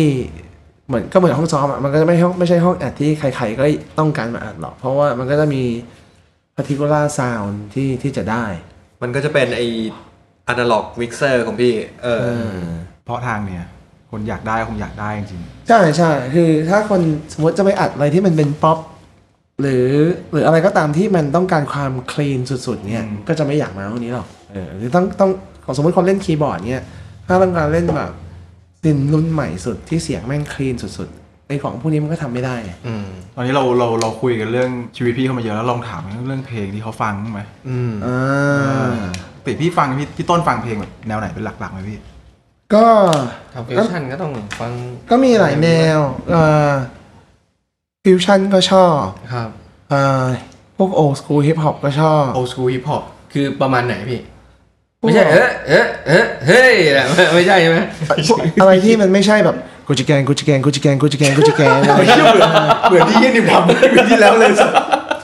ปีที่แล้วเราก็คุยกันเรื่องฮิปฮอปยุคใหม่ให้แบบ อย่างเงี้ยพี่พี่แรปมาเมื่อกี้ เสล ไม่ อ ชอบ เสลอสัตว์อ่าคือคือฮิปฮอปยุคเก่าๆเนี่ยเขาจะชอบแซมเปิลพวกเพลงโซลมา อืม อ่าเขาเอาพวกเพลงโซลมาทำทำบีทให้มันแบบคึกแบบอัพเร็วขึ้นมาหน่อยนึง ครับ อ่าแล้วก็แรปซึ่งเนื้อหาของการที่แม่งแรปเนี่ยแม่งจะค่อนข้างแบบ political หน่อยหน่อยๆ อ่า อะไรอย่างเงี้ยหรือไม่ก็เกี่ยวกับชีวิตอะไรอย่างเงี้ยเออคือไม่ใช่มาอวดร่ำอวดรวยกันอะไรอย่างเงี้ยเออกูก็เลยไม่ค่อยชอบฮิปฮอปยุคใหม่ๆ ซึ่งถ้ายุคกลางเก่ากลางใหม่ สมมติอย่างช่วงแบบเนลลี่ อ่า เรื่องเนลลี่ เออนั่นนี่ อ่า เออ ไอ้พวกนั้นก็จะเป็นเรื่องแบบเกิดก็ก็คืออวดรวยนิด อืม ๆ แต่ว่าก็จะพูดถึงเรื่องความรักแบบป๊อป เออเนลลี่ก็จะความรักหน่อยอ่า เออ ก็ไม่ค่อยชอบเท่าไหร่ ยุคอัชเชอร์ อาเชนก็ไม่ค่อยชอบ อ่า เท่าไหร่ เออ แต่คือโอเคก็ถือคือถ้ามองเขาว่าเขาเป็นนักร้องไอแอนบีก็ชอบ อืม เออ แต่ว่าเวลาเขามาฟีเจอร์กับกับพวกแรปเปอร์อะไรเงี้ย เราก็จะไม่ค่อย respect พวกแรปเปอร์ respect respect เออ ไม่ค่อย respect แรปเปอร์ที่มาร้องอาเชอร์เท่าไหร่ผมรู้สึกว่าเฮ้ยมึงก็พยายามจะจะ cross มา mainstream เพื่อ เพื่อหวัง เพื่อหวังเงินอะไรอย่างเงี้ย อย่างคันเย่อย่างเงี้ยก็จะชอบสมัยเก่าๆเขาที่ที่เขาแบบพูดถึงเรื่องสังคมอะไรอย่างเงี้ย อืมอืม ชอนพอลอะพี่ ตอนพอมันเป็นแบบมันออกเป็นแนวสกาอะไรอย่งเงี้ย สกา เออเล็กเก้สกา ผมรู้แล้ว บบ งั้น สมัยใหม่ พี่ชอบพวกเพลงที่วิทึมมันน่าสนใจป่ะ ก็อาจจะใช่ก็อาจจะใช่เออเพราะว่าเออโอสกูฮิปฮอปเนี่ยมันจะเป็นไม่ไม่ไม่โซลเก่าๆ ก็เป็นพวกเป็นแจ๊สไป อ่า แต่เอาแจ๊สมาทำให้มันเป็นแบบมีบีทแบบ ซึ่งซึ่งมันไม่ใช่แจ๊สแบบที่แม่งเข้าใจยากๆไง ม อ่าแล้วก็มาบวกกับกับกับกับเนื้อหาของการแรปของแม่งที่แบบ มันน่าสนใจกว่ากว่าความรักหรือแบบอดล่ำอดรวยอะไรอย่าง เอ่า เงี้ย คนละหมดรวย ยุคนี้แม่งมีแต่อย่างเงี้ยนะ เออ ดู MV ดิที่อะไร อะไรดิ ตูดนมพูลปาร์ตี้ แดกเหล้ายิงโยนเงิน make it rain แล้วก็ไอ้ยิงเครื่องเครื่อง เอ่อยิงเครื่อง พีมสุ สุ พี พี ม ม ใช่ใช่ เอ้ยเอ้ยเอ้ยเอ้ยเอ้ยอะไรวะกูไม่เข้าใจสัตว์ ไออันที่ชอบก็คือ Southern Rock เซาเทนร็อกก็จะเป็นอเมริกันหน่อย ใช่ใช่ใช่จะเป็นอเมริกัน เขาเรียกอจัดๆ เมริกาน่าล็อกอะไรแนวๆนั้นไหม อันนี้ไม่ไม่มั่นใจ แต่ว่าเข้าใจว่าอเมริกาน่าเนี่ยมันจะเป็นแนวค่อนข้างออกติด Country โฟกหน่อยเอออ ที่คันทรีก็ชอบนะ แต่ว่าเอ่อคันทรีเนี่ย มันก็ก็แล้วแต่คนเอ่ออย่างเมื่อก่อนอ่ะ เคยชอบ Taylor Swift ตอน คันทรี อัลบั้มแรก ตอนที่มันเป็นคันทรีป๊อปเออ ยุคแรกๆ ยุค เนอะ แรกๆมาก ๆ เลยเออ ใสๆเลย แค่อัลบั้มสองมันก็ไม่เหลือความเป็นคันทรีละมันก็คือเป็นป๊อปละเออ ตอนนี้ก็ไม่เหลือ ตอน ไม่ นี้ เหลืออะไรเล ไม่ ย เหลือคันทรีอะไรเลย เออ ไม่เหลือผัวด้วย ไม่มีแมทเทียลในการแต่งเพลงแล้วอ่ะงั้นผมนิดนึงแล้วกันพี่ งั้นผมขอนิดนึงคือรายการเราเนี่ยจะมีเพลย์ลิสต์ประจำแบบตอนนะฮะ ก็ผมอยากให้พี่แนะนำสักสามถึงมีถึงห้าเพลงไหม เอาสามก็ได้สามก็ได้เดี๋ยวจะยาวเดี๋ยวจะเยอะไป อ่ะสามเพลงสามเพลงครับ จัด มี ไป มีเพลงไหนบ้าง อ่ะอย่างอย่างขอแนะนำเพลงแรก ชื่อ This Old Cowboy ของ Ma- The Marcus King Band ทำไมถึงแนะนำเพลงนี้ฮะ เพลงนี้เนี่ยเอ่อมันก็เป็นเป็นเป็น Southern Rock จริงๆ มันเป็นเพลง cover นะ มันเป็นเพลง cover มาจากวง Southern Rock ซึ่งซึ่งเก่ามากๆ ชื่อ Marshall Tucker Band แต่ว่าไอออริจิน l ลเวอร์ชันแม่งเนี่ย มันมันมันดูแบบโบราณไปหน่อย แต่ว่า Marcus King เนี่ย มันมาทำให้มัน มาทำให้มันดูสมัยใหม่ขึ้นมานิดนึง เร็วขึ้นมากว่าเดิมหน่อย แต่คุณชอบการเล่นกีตาร์ของมาคัสคิงมันจะแบบ มันจะติดแจ๊สนิดนิดๆติดบลูส์นิดนิดๆคือเขาโซโล่เพราะเออเล่นเลือกเมโลดี้ที่จะเล่นเพราะอะไรอย่างเงี้ยเออว่าเพลงก็เป็นเป็นเพลงที่มีแบบจังหวะจากโคนนิดนึงอะไร โอเค งั้นเพลงต่อมา เพลงต่อมาชื่อเพลงรู้จักแอนเดอร์สันแพ็กไหม ผมรู้จักรู้จักพี่รู้จักเลย เออแอนเดอร์สันแพ็กเนี่ยเป็น เป็นศิลปิน แม่งมันครอสหลายแนวมาก มันจริง ๆ มันเป็นมันมันเริ่มมาจากเป็นมือกลองของ The Voice ที่อเมริกา The Voice The Voice รายการ The Voice ได้ นะ แต่ว่าเขามาทำอัลบั้มเดี่ยว โดยรู้สึกว่าจะมีดรเดรมั้งเป็นคนสปอนเซอร์ อ๋อ เออแต่ว่าเขาเป็นคนที่ร้องเพลง เขาเป็นคนที่แรปได้ ร้องเพลงได้ ตีกลองได้ เล่นเล่นเล่นดนตรีเล่นดนตรีได้หลายอย่าง นั่นแปลว่าเพลงนี้เป็นแนวแบบ โอ s ส o ู l ฮิปฮอปที่พี่ชอบ ไม่เชิง ไม่ไม่ใช่ไม่ใช่ไม่ใช่ ไม่ใช่ จริงๆเขาเอ่อมันเป็นมีมันมีความเป็นฮิปฮอปมันมีความเป็นโซลผสม แต่ว่ามันฟังดูแล้วมันสมัยใหม่หน่อย แล้วก็เอ่อเนื้อเพลงมันชื่อ The Dreamer เนื้อเพลงของเพลง The Dreamer เนี่ยมันคือประมาณว่าให้ให้ keep believing If Living Anderson Paak ใช่ไหมครับ นี่ใช่ไหม Explicit รัว ใช่ใช่ใช่ อืม ก็จะเป็นเพลงที่พูดถึงชีวิตในวัยเด็กของเขานิดๆอะไรอย่างเงี้ยเออแล้วก็พูดถึงเอ่อแบบเหมือนก็พูดให้ให้วัยรุ่นสมัยใหม่ฟังว่าแบบ don't stop now keep dreaming ะไรย่างงี้ย โอเค อ่า อ่ะเพลงเพลงอีกเพลงหนึ่ง อ่ะ อีกเพลงหนึ่งนะขอคิดกันอ่า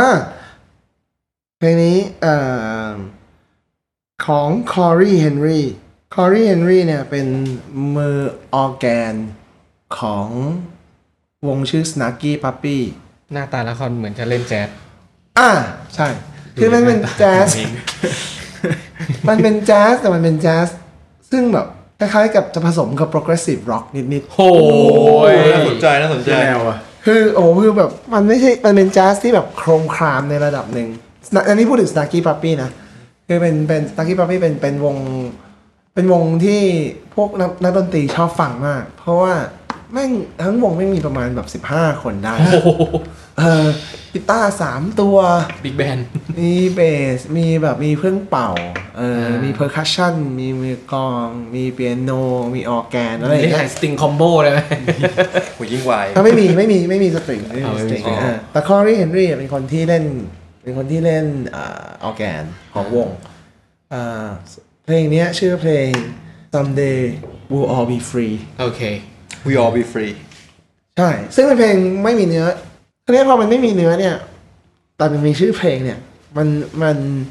มันทำให้มันต่างต่างคนที่ฟังเนี่ยมันมันฟังไปได้หลายความหมาย อือฮึ อ่า ใช่ใช่ ใช่ไหมเราเรารู้สึกว่า someday we'll all be free free จากอะไร อ่ะอันนี้แล้วแต่แล้วแต่ว่าจะ จะตีความ จะตีความละเอออันนี้กูเป็นคนเล่นกีตาร์กูก็ชอบ ชอบคือเมโลดี้หลักมันเดินด้วยกีตาร์เออแล้วก็โซโล่กีตาร์ก็มี แต่ว่าตัวคอรี h เ n นรีเองเล่นออร์แกนโซโล่ออร์แกนมันก็โคตรไพเราะ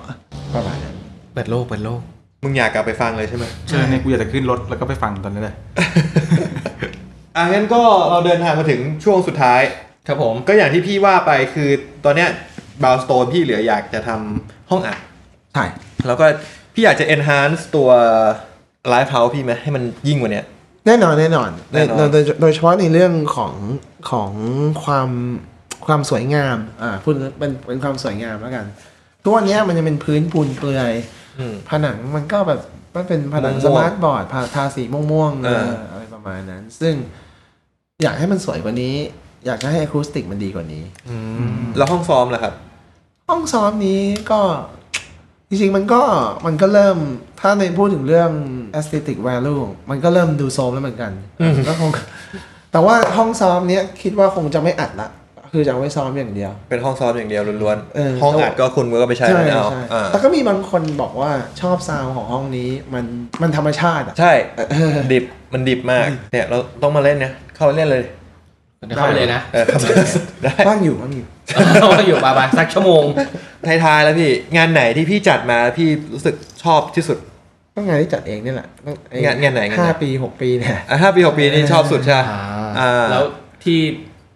เฟลที่สุดอะพี่รู้สึกแบบ ก็ไอ้ไม่ชอบแม่งเลย ไอ้วงเมทัลนะครับ แต่พูดว่าเฟลเลยคือเขาก็เขาเขาเป็นคนจัดเอง อ่ อ่า า เป็นงานที่เขาพวกนี้ครับมันเป็นงานที่เขาจัดเอง ซึ่งคนที่มางานเขาเขาก็แฮปปี้กันเออเพียงแต่ว่ามันไม่ได้เป็นแนวที่ดนตรีที่เราสนใจแค่นั้นเองอ่าบวกกับบางทีเราเจอมารยาทของคนไม่ดีอะไรอย่างเงี้ยมันก็เฟลแต่ว่ามันไม่หนึ่งคือมันไม่ใช่งานที่กูจัดเอง มันก็ไม่ใช่ว่าเฟลจากการจัดงาน พี่ไม่เกี่ยวพี่ก็มารอดูอ่า ใช่ ก็คือ คือเท่าที่จัดงานมาเองก็ไม่มีงานไหนเฟล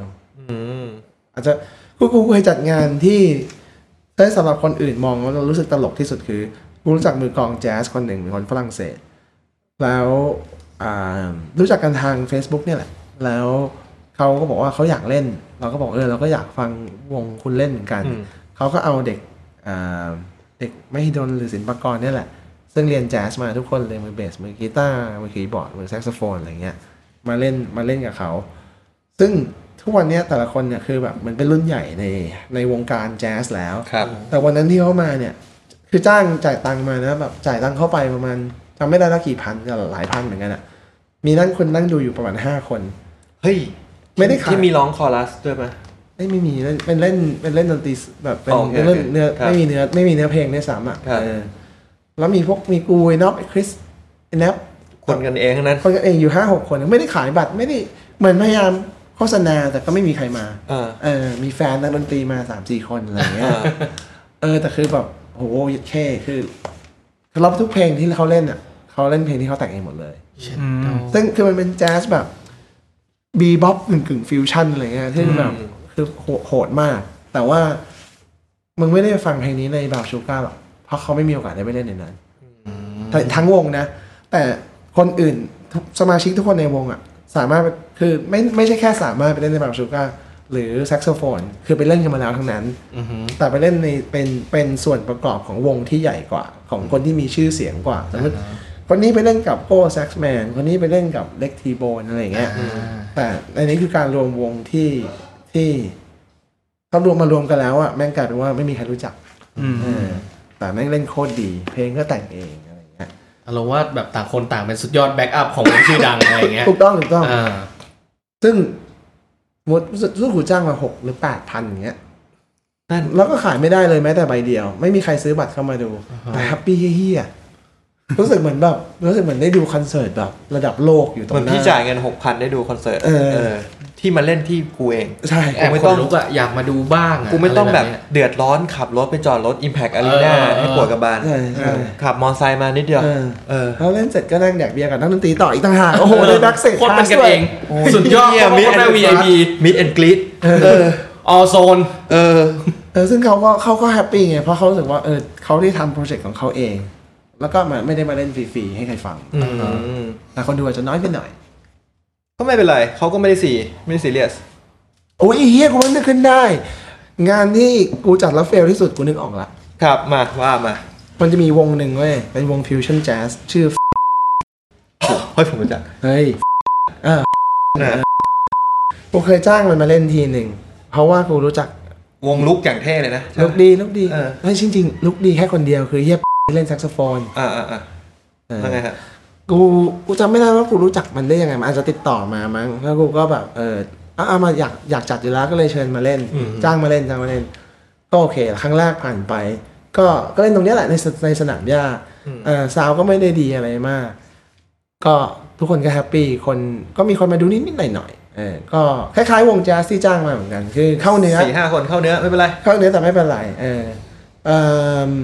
รู้สึกมากกว่าสี่ห้าคนน่าจะสักสิบห้าคนยี่สิบคนอะไรอย่างเงี้ย ก็เยอะนะ ก็ใช้ได้อะใช้ได้ คราวนี้ไอทางวงก็ติดต่อมาอีกบอกว่า เอ้ยเขาเขามีเพลงเพิ่มหรืออะไรประมาณเนี้ย อยากมาเล่นอีก อยากมาเล่นอีกแล้วก็อ่าอ่าเราเราจ้างมาอีก คราวนี้ ไอของเราก็ไม่ได้มีอะไรเยอะมากอ่าคนเราก็ไม่ได้มีสตาฟอะไรก็มีแต่เพื่อนๆกันอ่า พี่แนบพี่น็อบนี่แหละ เออแล้วตอนนั้นมีมือกลองอีกคนหนึ่งชื่อพี่โอม ซึ่งแก่กว่ากูอีกนะ เออ น่าจะแบบสี่สิบสามสี่คือแก่กว่ากูสองสามปีอ่ะเออแล้วเขาเอามิกเซอร์ของเขามาเขามีดิจิตอลมิกเซอร์ตัวเบอร์เริ่มเลยแล้วก็เอามาช่วยบอกว่าเฮ้ยเนี่ยเดี๋ยวกูเอามาช่วยอะไรเงี้ยคราวนี้ไอ้วงเนี่ย ไม่รู้แม่งไปมันไปมั่นใจเลยไปเก๊กเฮียอะไรมาจากไหนเออก็คือมันมี attitude อะเออ ประมาณแบบคือพี่โอมเขาก็อยู่ที่ที่มิกเซอร์เขามือกีตาร์คือมือคีย์บอร์ดแม่งก็แบบ เฮ้ย เฮ้ย ของกูดังหน่อย ของกูดังหน่อยอะไรเงี้ย แล้วก็แบบไอ้เหี้ยทำไมแม่งพูดจาไม่รู้เรื่องแบบ อะไรวะกูบด่าอกไอ้เสิร์ฟ เออคือด่าด่าสาวคล้ายๆกับมันเข้าใจว่านี่คือสาวเอนจิเนียร์แล้วมันก็ อ่า แบบกู เว้ย เออ คือตอนเล่นเสร็จลงมาแม่งก็บอกว่าแบบเออเนี่ยคือมันก็ยังพูดโอเคกับกูนะ อาจจะเพราะว่ากูเอ่อรู้จักกันมาก่อนอะไรเงี้ยแม่งก็บอกว่า เออเนี่ยแบบ ผมไม่ค่อยได้ยินตัวเองเท่าไหร่อะไรเงี้ยผมว่าเออโทษทีโทษทีเอ่อเครื่องเอ่อมอนิเตอร์กว่าจจะน้อยไปหน่อยอะไรอย่างเงี้ยเออคราวนี้พอหลังจากจบงานแล้วเนี่ย ไอพี่โอมเนี่ยก็มาบ่นกับกูแบบประมาณว่าโอ้ยเฮียมือกีตาร์กับมือคีย์บอร์ดเนี่ยแม่งแบบควรส้นตีนเหมือนกันนะ กูถ้ากูไม่เกรงใจมึงนะต้นกูจะไปกูกูเข้าไปซัดแม่งแล้ว วันรุ่งขึ้น กูก็เมสเซจไปหามือกีตาร์อ๋อกูตึ้งออกแล้วมือกีตาร์เป็นคนติดต่อกูมา เพื่ออยากจะขอเล่นอีกโชว์หนึ่งกูบอกว่าเฮ้ย ชื่อเลยนะออกชื่อเลย ออกชื่อเลย เออโอเคได้เลยพี่ เออไอ้เฮีย มันฟังไว้ด้วยไอ้สัตว์ แม่งบอกว่าอ่ากูบอกว่า เฮ้ย เมื่อคืนนี้ กูได้ยินมาว่า เฮ้ย พวกมึงแม่งแบบ มึง มึงกับ ไอ้ชื่อ มั้งมึงคีย์บอร์ดแบบ เฮ้ย มึงมารยาทไม่ค่อยดีกับ กับ พี่ พี่ พี่ พี่โอมนะเว้ย อะไรอย่างเงี้ย แม่งตอบกลับมาว่า คุณต้นครับ คุณต้นครับ พูดจาให้มันสุภาพหน่อยครับ เย ดโดเยดโดโอ้โห อันนี้ไม่ได้เฟลที่งานหรอกว่า กูแบบโอ้เหรอครับไอ้เฮียอ๋อเหรอเหรอ แล้วก่อนหน้านั้นก็คุยกับพี่ยังไง โอเคโอเค ไม่ไม่ไม่แบบว่า ก็คุยก็คุยปกติกูก็พูดเล่นๆกันตัวเอง อ้าว ว่ากูมึงอ่ะ อ่ะพี่ต้น เออ อ่า อ่า เดี๋ยว มันก็เรียกกูพี่กูก็เรียกกูว่าเออกูกูเรียกมึงอะไรอย่างเงี้ย คุณต้นครับเฉยเลย แบบคุณต้นครับเฉยเลยแบบเดี๋ยวนะครับพูดพูดจาให้มันสุภาพหน่อยคุณคุณกูกูมึงกับผมอย่างนี้มันไม่ถูกต้องอะไรประมาณเนี้ย ไอ้เชี่ยไอ้โอ้ย โอ้ แล้ว ย บอกว่าแล้วแม่งบอกกูจำที่เหลือไม่ได้ละแต่ตอนจบประมาณว่า คุณคุณจำไว้เลยนะ ถ้าเครื่องเสียงของคุณไม่ดีไม่มีวงดีๆที่ไหนเขาอยากมาเล่นที่คุณหรอกเย็ดแค่เย็ดแค่โอ้โหคือถ้าถ้ากูเจอแม่งที่ไหนกูต่อยนะไอ้เหี้ยระวังตัวไว้สัตว์ อันนี้ตัดนะไม่ตัดนะ ปล่อยเลยนะ เล่นตา ปล่อยยาวเลยนะ มันไม่ฟังหรอกเฮียบ้านมีอินเทอร์เน็ตเปล่าไม่รู้ แล้วตอนนี้ ไงเป็นไงบ้างไม่ไม่ได้ตามเลย หลังจากนั้นเนี่ยเขาก็ได้วงได้รางวัล วงฟิวชั่นแจ๊สยอดเยี่ยมของสีสันอวอร์ดเดี๋ยวนี้ก็ออกงานเดี่ยว เป็นแซกโซโฟน อ่าฮะครับ กูเราหลังจากวันนั้นกูก็โทรไปหาแบบว่าเฮียอย่าให้กูเจอเฮียไหนสัตว์ มันก็แต่พูดดีก็บอกว่า เออจริงๆเออเป็นอย่างนี้เหรอพี่ไปเอออย่าไปคิดมากอะไรอย่างเงี้ย อ่า ขอโทษแทนเพื่อนผมด้วยละกันอะไรเงี้ย อ่าคนนี้ เออแต่ผมก็ผมก็วันนั้นผมก็ไม่ค่อยได้ยินตัวเองนะก็แต่ก็เล่นไปตามฟีลอะไรอย่างเงี้ยเออแต่ก็คือมันมันมันไอ้เนี่ยอยู่เป็น คือจริงๆอ่ะอ่ะเราอาจจะมีปัญหาจริงๆแหละ แต่ว่าเราที่เราไม่โอเคเนี่ยคือไม่โอเคกับการที่อยู่ๆมึงมาคุยกับเราอย่างเงี้ย อ่า เอออยู่ๆคุณแบบเปลี่ยนท่าทีอ่ะหน้ามือหลังตีนอ่ะเออ ใช่ก็คือหนึ่งกูแค่จะบอกว่าไอ้ยคนที่มึงทำหน้าทำท่าแอดมีแอทิจูดใส่อ่ะ ไม่ใช่ไม่ใช่ซาวด์เอนจิเนียร์โง่ๆนะ เออ เขาเป็นรุ่นพี่กูด้วยซ้ำเอ เอ อ อ มึงก็แค่เดินไปบอกเวทีกูไอ้เหี้ยไม่ใช่กลาสตันบิรี มึงเอง มึงเดิน แค่องมึงต้นไม้อะ เดินมาสามก้าว เดิ แล้ว นไป บอก สาม พี่ ดาว ครับ แล้วบอกพี่ผมไม่ได้ยินผมเสียงผมเลยครับ ขอขึ้นหน่อยได้ไหมแล้วพี่คนนั้นก็อาจจะบอกว่าเดี๋ยวแม่กูขึ้นให้สุดแล้วว่าโทษทีมันทำได้แค่นี้อะไรอย่างเงี้ย ก็ว่ากันไป เออไม่ใช่มาแบบ The Voice เออเออแล้วยิ่งพอกูไปคุยกับแม่งแม่งมาแบบ อ่ามาพูดอย่างนี้ใส่อะไรเงี้ย โอเคเพราะงั้นผมให้พี่ขายของนิดนึง ขายบาวสโตนส่งท้ายหนะฮะ ไม่ขาย ไม่ขาย ไม่ขาย ต้องมาเอง ไม่ ฮะ เออ ไปกดไลค์เพจไว้ก่อน กด see first อ่ะคือ คือเราก็ไม่ไม่ได้ไม่ได้จะขายในเรื่องของห้องซ้อมแล้วกัน แต่ว่าก็ทำมุติว่าถ้าไปกดไลค์เพจหรือมา follow เพจอะไรเงี้ย ก็จะได้พอเห็นว่าเรามีจัดงานอะไรบ้าง อืม ซึ่ง เยอะมาก ก็มีเรื่อยๆ ไม่ไม่ถึงกับเยอะมากหรอก เออ เออก็ถ้ามีงานไหนที่สนใจก็อยากให้มาดูสักครั้งหนึ่งถ้ายังไม่เคยมา ครับ ก็เลือกงานเขาก็ได้ว่าถ้าเป็นแนวนี้ไม่ชอบก็ไม่ต้องมาถ้าถ้าคิดว่าน่าจะชอบก็มา พูดถึงแนวเนี่ยมันวาไรตี้มากจริง แน่นอนแน่นอน ๆ เลนส์กว้างมาก เมทัลนี่ก็มาบ่อยนะที่เนี่ย มาบ่อย มาบ่อย เออ ก็จะเป็นส่วนใหญ่ก็จะเป็นไม่เมทัลก็ก็เป็นแนวที่อย่างวันพรุ่งนี้ที่จะเกิดขึ้น ก็คือเป็นแนวค่อนข้างอินดี้ป๊อปอันดี้ร็อก อันนั้นผมขายของแทนแทนเพื่อนผมหน่อย ร้านที่เรานั่งอยู่นะครับ ชื่อว่าอาเกฮาคาเฟ่นะฮะ อ่า Akeha เป็นร้านเป็นร้านกาแฟที่คอนเซปต์จะแบบขายเพลงอินดี้ด้วย อย่างที่เห็นตรงนี้ กาแฟก็ไม่แพงดูข้างบน ซึ่งคนดูเขาจะไม่เห็นที่อะไรเลย คนดูก็ไม่เห็นเดี๋ยวให้ นะครับ พวกให้พวกมึงดูกัน คือจะมีเพลงขายตรงนี้ อันนี้ผมนึกว่าเขาแปะไว้เป็นพ็อปเฉยๆเนี่ย ไอ้ข้างบนอะพอบ อ๋อ อันนี้ เอออั นนี้พอ อ่ะเดินเข้ามาครับ ในร้านก็จะแบบเห็นเป็น นี่จะประกอบประกอบไปด้วยแบบโปสเตอร์ อ่าโปสเตอร์ ไม่ไม่ไม่โปสเตอร์ดิ แฮนด์เอาท์ มันเหมือนแบบเป็นเป็นปกของพวกเขาเรียกว่าเป็นแผ่น นั่นปก ไวนิ ซี ล ดีนั่นปกเออนั่นปกไวนิล มันเป็น อ่า เป็นปกไวนิล ไวนิล ของแบบวงอินดี้ต่างประเทศอะไรอย่างเงี้ย อ่ะผม แปะ เห็นหนึ่งเก้าเจ็ดห้าด้วยนะฮะในคิวเชอร์ ไอ้ที่นี่เลิกเป็นอินดี้ไรเหี้ย ไอสัตว์วันนี้เรายังไม่ได้พูดถึงเขามึงก็ยังเสือกดึงเขา ออกมาได้ อ้าวเป็นคอนเซ็ปต์เราต้องพูดถึงทุกตอน ไอ้เหี้ยเราพูดถึง ถึงแม้ผม ไอ้ จะเกลียดที่หน้ามันขไฟล์ นาดไหนก็ตาม นะครับ แล้วก็ในบริเวณร้านเนี่ยก็จะมีเออเป็นคล้ายๆแผงแผงซีดีเถื่อน แต่มันไม่เถื่อน ไม่เถื่อนไอ้เหี้ย มันไม่เถื่อนนี่ของแท้ มีวง นะครับ กูด้วยมั้ง เป็นวงอินดี้ทั้งหลาย เออไม่แต่เดี๋ยวนี้ผมไม่ค่อยเห็นแผงซีดีอย่างเงี้ยนะ ความจำล่าสุดกับแผงซีดีของผมเนี่ยคือสมัยเดินสยามแล้วเป็นดีเจสยามอะ อันเนี้ยตลาดนัด ตลาด ปัจจุบันยังมีอยู่ จริงเหรอ อ่าจริงปัจจุปัจจุบันยังมี ดู ขวานนั้นมึงไม่น่าถูกกฎหมายนะ ใช่ไงแต่อันนี้อันนี้คือของจริงของแท้นะครับ ก็ลองมากันได้ อยากจะบอกว่าบริเวณที่เป็นบราวน์สโตนเนี่ยไม่ได้มีห้องซ้อม ไม่ได้มีอาเกห้าคาเฟ่ไม่ได้มีไลฟ์เฮาส์ข้างหน้าก็มีธุรกิจ ร้านขาย ลาบ ลาบ เดี๋ยวดิมันไม่ได้มีแค่ร้านลาบดิละไอตรงนี้ก็มีตรงนี้ก็มีใช่ไหมพี่ ร้านขายเค้ก ร้านขายเค้ก อ่าร้านขายเค้กเค้กวันเกิดรับ 3D print ใช่ อ่า ใช่ อะไรประมาณนั้น เฮ้ย ไม่ใช่ 3D เอา 2D เหรออ่า 2D 2D ร้านร้านร้านสักเหมือนเดิมป่ะ ไม่มีละ ไปละ อ้าวแล้วนี่ว่างอยู่ ว่างอยู่ อ่านิวอยากมาทำอะไรตรงนี้ป่ะ ร้านนวดไหม เอ้ย ร้านนวดเยอะแล้วแถวเนี้ย เออ แล้วก็มีร้านขายเครื่องดนตรี ขาย เอ้ยยังอยู่เหรอะครับ ฮะ ยังอยู่เหรอครัยัง บ อยู่ยังอยู่ อ๋อ ขาย เออก ดู ลอง ดี ๆ ขาย ขาย ก ก ล ล อ อง ง มือสองอิมพอร์ตเข้ามาจากอเมริกา กับกีตาร์มือสอง อ่า อ่ะตอนนี้ก็จะบอกบาสโตนะฮะ เราไม่ได้พูดถึงเลยว่ามันอยู่ตรงไหนของโลก อ๋ออ่ ะสักหน่อยสักหน่อย อ๋ออยู่บนถนนอ่อนนุชนะครับ ถนนอ่อนนุชก็คือถนนสุขุมวิท 77 อ่า ถ้ามา BTS ก็คือ BTS อ่อนนุช ร้านจะอยู่ก่อนถึงปากซอยอ่อนนุช อืม 25 ประมาณสัก 50 เมตร ครับ อยู่ติดถนนเลยนะ อยู่ริมถนน อ่า มองทางเข้าดี อ่า เออ ไม่งั้นเลยแน่นอน ๆแน่นอน หรือเสิร์ช Google แบบมาง่ายสุด อ่า มึงเลี้ยวถูกใช่ไหม เลี้ยวถูก กูเกือบเลย แต่กูดีนะกูชิดซ้ายมาตลอด เออเออโอเคดี ไปละ กูแมปก็เสิร์ชบราวสโตน ใช่ ติดกัน ใช่ก็จะขึ้น บราวสโตน เจอ ติดกัน B R O W N S T O N E ติดกัน อ่า ก็ ครับ จะเจอ ห้องซ้อมก็ 250 ทั้ง 2 ห้อง แล้วแต่ว่าจะจองยังไง ถ้าจะจองก็ติดต่อมาทาง Facebook ได้ ใช่ โทร ไหมครับ โทรศัพท์มาเลยดีกว่า โทรศัพท์มาเลยก็ จัด มีเบ ว อง ร์ จัดงานก็ได้เหมือนกัน ติดต่อแต่ มา คน เลย งานก็ติดต่อพี่ต้นได้ ใช่ใช่ โดยตรงมีต้องติดต่อติดมีช่องทางอื่นไหมฮะหรือพี่ต้นคนเดียว ก็ ไปเลย จริงๆทาง Facebook Page ก็ได้เหมือนกัน อ่าครับ แล้ว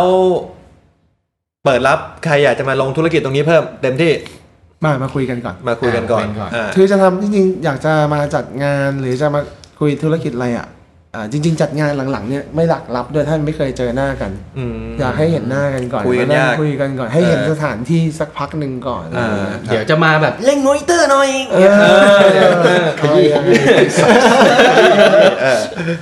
งั้นวันนี้ก็รบกวนเวลาพี่ต้นหนึ่งชั่วโมงเกือบ 50 นาที ใช่ สิบสองชั่วโมงไอ้เฮีย ผิดคาดนะ ตอนแรกแบบคิดว่า นึกว่าจะไม่มีอะไรคุ ชั่ ยว โม แล้วแหละ งหนึ่งหรือแบบ เ ชั่วโมงสิบเพราะเราลิดหัวข้อมาแต่สุดท้าย เราไม่ตัดหัวข้อ เราก็คุยกันเรื่อยไปแล้วแม่งมันมากแม่งมันแม่งเปิดโลก ดีใจที่รู้สึกอย่างนั้นครับ ครับผม วันนี้ก็ขอขอบคุณพี่ต้นมาก เอ้ย เดี๋ยวก่อนไป เข้าช่วงเลคคอมเมนติ้งเลยไหม เออเข้า อ่า พี่เก็บอะไรไปเลคคอมเมนต์ไหมไม่ได้เก็บใช่ไหม คือที่อะไรวะ ชิบหายละ คือรายการผมมันจะมีช่วงที่เรียกว่า recommend เราจะเอา music relate มาบอกมาแนะนำ suggestion พี่อาจจะแนะนำแอมกีตาร์กีตาร์ที่พี่ชอบกองก็ได้อะไรอย่างเงี้ย อ่ามี มีไหมถ้ามีถ้ามีเอาเลย ถ้าไม่มีเดี๋ยว ที่เอาจริงๆ แม่ นะ คิดก่อน คือ ถ้าถ้าเล่นกูกูกูเจอคนที่ค่อนข้างเป็นแบบเป็นเกียร์เฮดเยอะเหมือนกัน โดยเฉพาะอยู่ที่นี่ อ่านี่คือพี่พี่มีไอเดียแล้วใช่ไหมว่าพี่จะ พอมี พูดเรื่อง พอมี โอเคงั้นจะเข้าช่วงนี้ เพราะมันจะมีจิงเกิลตัด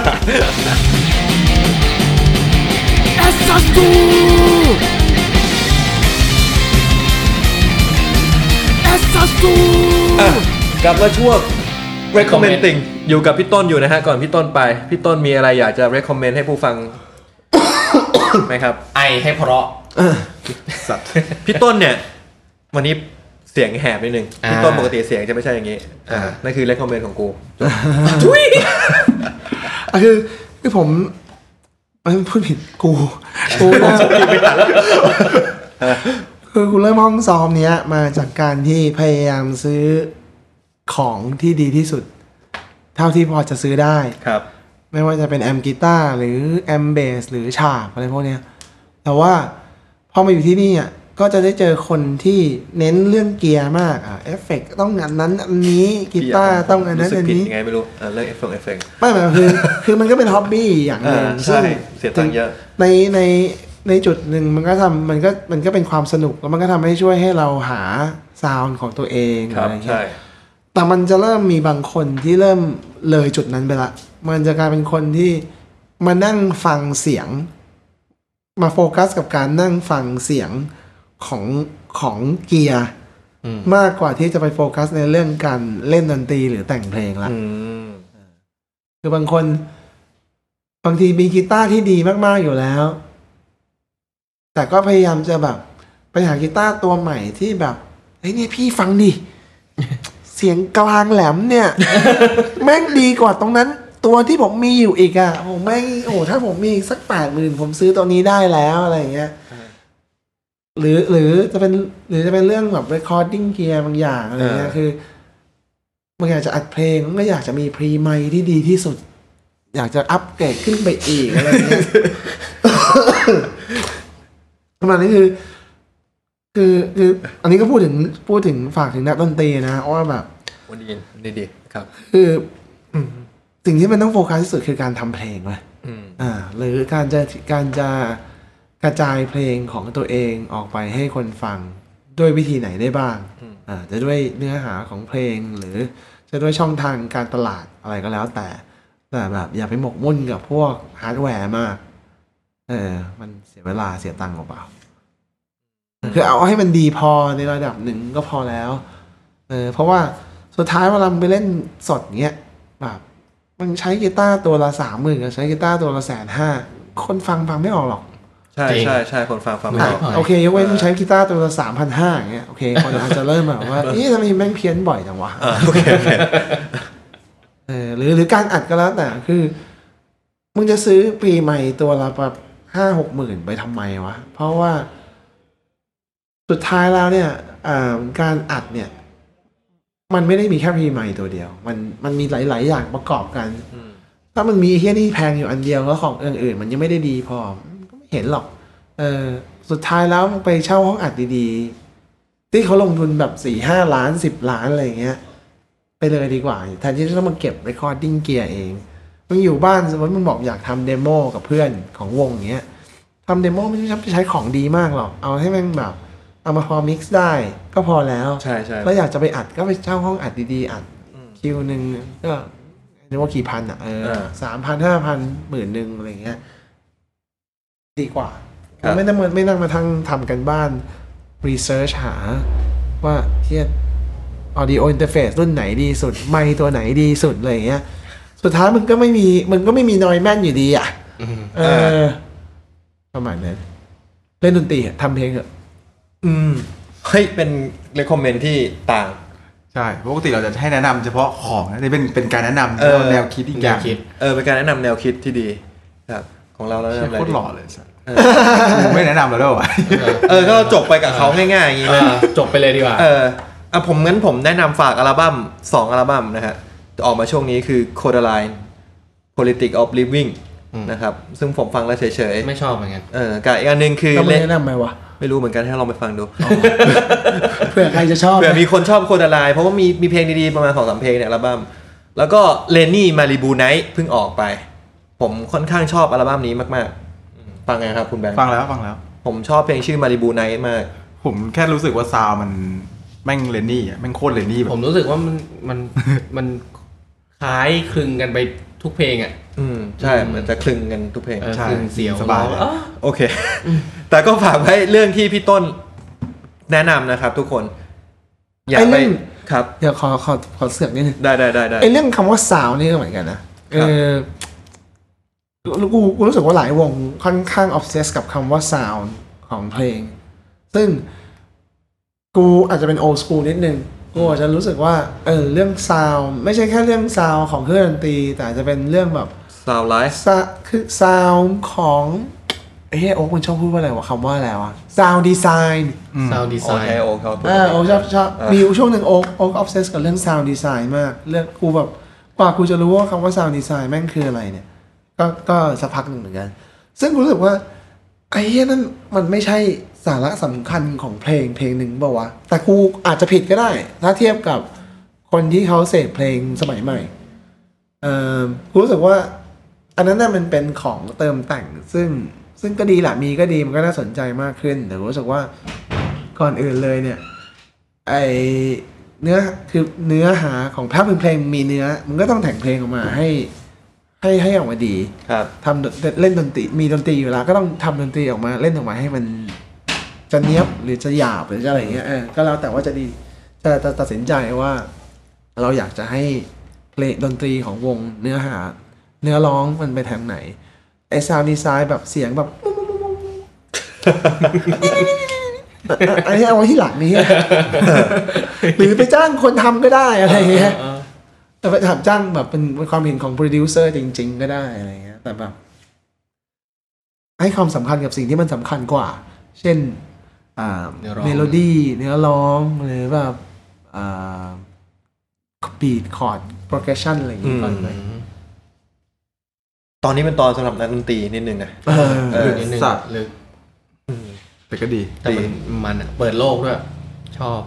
โอเค งั้นเราจบเลยคอมเมนติ้งไว้รอๆแบบนี้ อ่าจบไว้ในที่ของเราแม่งไม่มี อ่าโอเค ไปฟังอัลบั้มสองอัลบั้มเลยไงเดี๋ยวใส่เพล งให้ โอเค ไปฟัง Earth and Universe นะครับ โอเค งั้นวันนี้ขอบคุณพี่ต้นมากรั ขอบคุณทุกคนมากครับ พี่ต้นสวัสดีครับสวัสดีครับ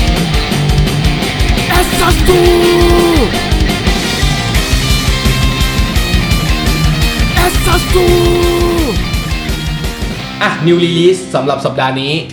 เป็นยังไงบ้างครับคุณตั้น โอเค ผมเริ่มก่อนเลยนะครับ New Release สำหรับสัปดาห์นี้ 11 เพลง 11 เพลง เพลงแรกนะครับ ชื่อเพลงว่าภาพเก่าของเซเลอร์ อ๋อ ภาพเก่า เออ เพลงนี้แบบดีนะ ผมชอบ เอ้ย เป็นเพลงที่ผมชอบอันดับต้นๆของเซเลอร์นะ ใช่ใช่ ไม่ผมตัดเอาอัลบั้มแรกออกไปแล้วกัน ผมชอบอัลบั้มแรกเซเลอร์มาก เออจริงอัลบั้มแรกมันเป็นอะไรที่แบบ Masterpiece อันนี้ เ อันนี้แบบ เพลงนี้แบบมาทั้งเฟดอินเฟดเอาเลยนะ เฟดอินเฟดเอาคือหมายถึง อ๋อเฟดเฟดอิน เฟดอินเข้าเพลงแล้วก็เฟดเอาจบเพลงไป โอ้ผมจำไม่ได้ว่ะ เออ เออแต่มันเป็น เอ้ยแต่เป็นเพลงที่ดี เป็นเพลงช้าที่จริงจังมากของเซเลอร์ไม่คิดว่า เอเซอเลอร์ทำเพลงช้าจริงจังขนาดนี้ได้เหมือนกัน มันไม่ได้ทำเพลงมานานเหมือนกันแบบไม่ถึงไม่ได้ นัก ปล่อย นักร้อง ซิ ชื่อ เกิล อะไรพี่เย่ พี่เย่พี่เย่ ออเสียงพี่เย่ก็ยังคง เป็นพี่เย่อยู่ พี่เย่อะเออ อ่ะพูดทำไมเนี่ย แล้วก็แบบคือ คือถ้ามันกับอัลบั้มหนึ่งอะอัลบั้มแรกอะ อืม เสียงพี่เย่เนี่ยโคตรเข้าเลย แต่แบบกับเพลงแบบเนี้ยว่าเสียงพี่เย่ไม่ค่อยเข้า เขาร้องเพราะขึ้นนะรู้สึก เออแต่เขาร้องเพราะ เขาร้องเพราะขึ้น ที่ ร้ เขา งพ อ ระ ยู่ใน ขึ้น วงการมากี่ปีเขาต้องมีการเปลี่ยนแปลงบ้างแหละหมายถึงว่า เออ ก็ต้อง แง่อะไร ถาม เยี่ยแปลงบานในสัตว์อยู่มาตั้งกี่ปีเยี่ยเออ ตอนพี่ต้นอยู่ไม่เห็นยิงมุกอะไรอย่างนี้เลย ไอ้เหี้ย เชี่ยพี่เขาจริงจัง เอ เลย อคือผมจังอะกูแซงไม่ได้ กูยิงไงวะ อ่ะอ่ะเพลงที่สองครับ อ่ะ ท ทริปของลิปตา เออ เพลงนี้มา เอ้ย มาประหลาด ผมชอบมากมากๆนะ จริง ๆ ถ้าเป็นวงอื่นทำผมอาจจะไม่ชอบขนาด อ่ะ นี้ แต่พอเป็นลิปตาทำปุ๊บแม่ง เออ มาเลย ใช่ผมรู้สึกว่าต่าง ผมรู้สึกว่าผมก็ชอบเพลงนี้แต่ผมชอบเพลงที่เขาปล่อย ผมชอบเพลงที่เขาปล่อยมาก่อนอันนี้มากกว่าที่เขาฟีดฟีเจอริงกับมายาลาบอะ เฮ้ยเออช่วงช่วงนี้ผมไม่ค่อยได้ฟังลิปตาว่ะ หรอ ไม่ เพลงก่อนอันนี้มันจะมีซิงเกิลที่มันปล่อยฟีเจอริงกับมายาลาบผมชอบเพลงนั้นมากกว่า เหรอ แล้วเป็นแนวประมาณไหนเป็นแนวไหน มันจะเป็นแนวแบบก็เป็นป๊อปสไตล์ลิปตาแต่มีแบบมีความมีแรปมีความไฮป์ในสไตล์แบบเบนสตรีมปัจจุบันเข้าไปอ่ะ อืม ต้องไฮป์ด้วยไฮป์อ่าโอเคครับ คุณจะขัดผมทำไมเฮีย อ๋อครับครับครับเออ เสร็จแล้ว ประมาณ 20 นาทีไม่เกิน อ่า มึงจะกลับแล้วเหรออะไรฮอน จะเสร็จแล้วจะเสร็จแล้ว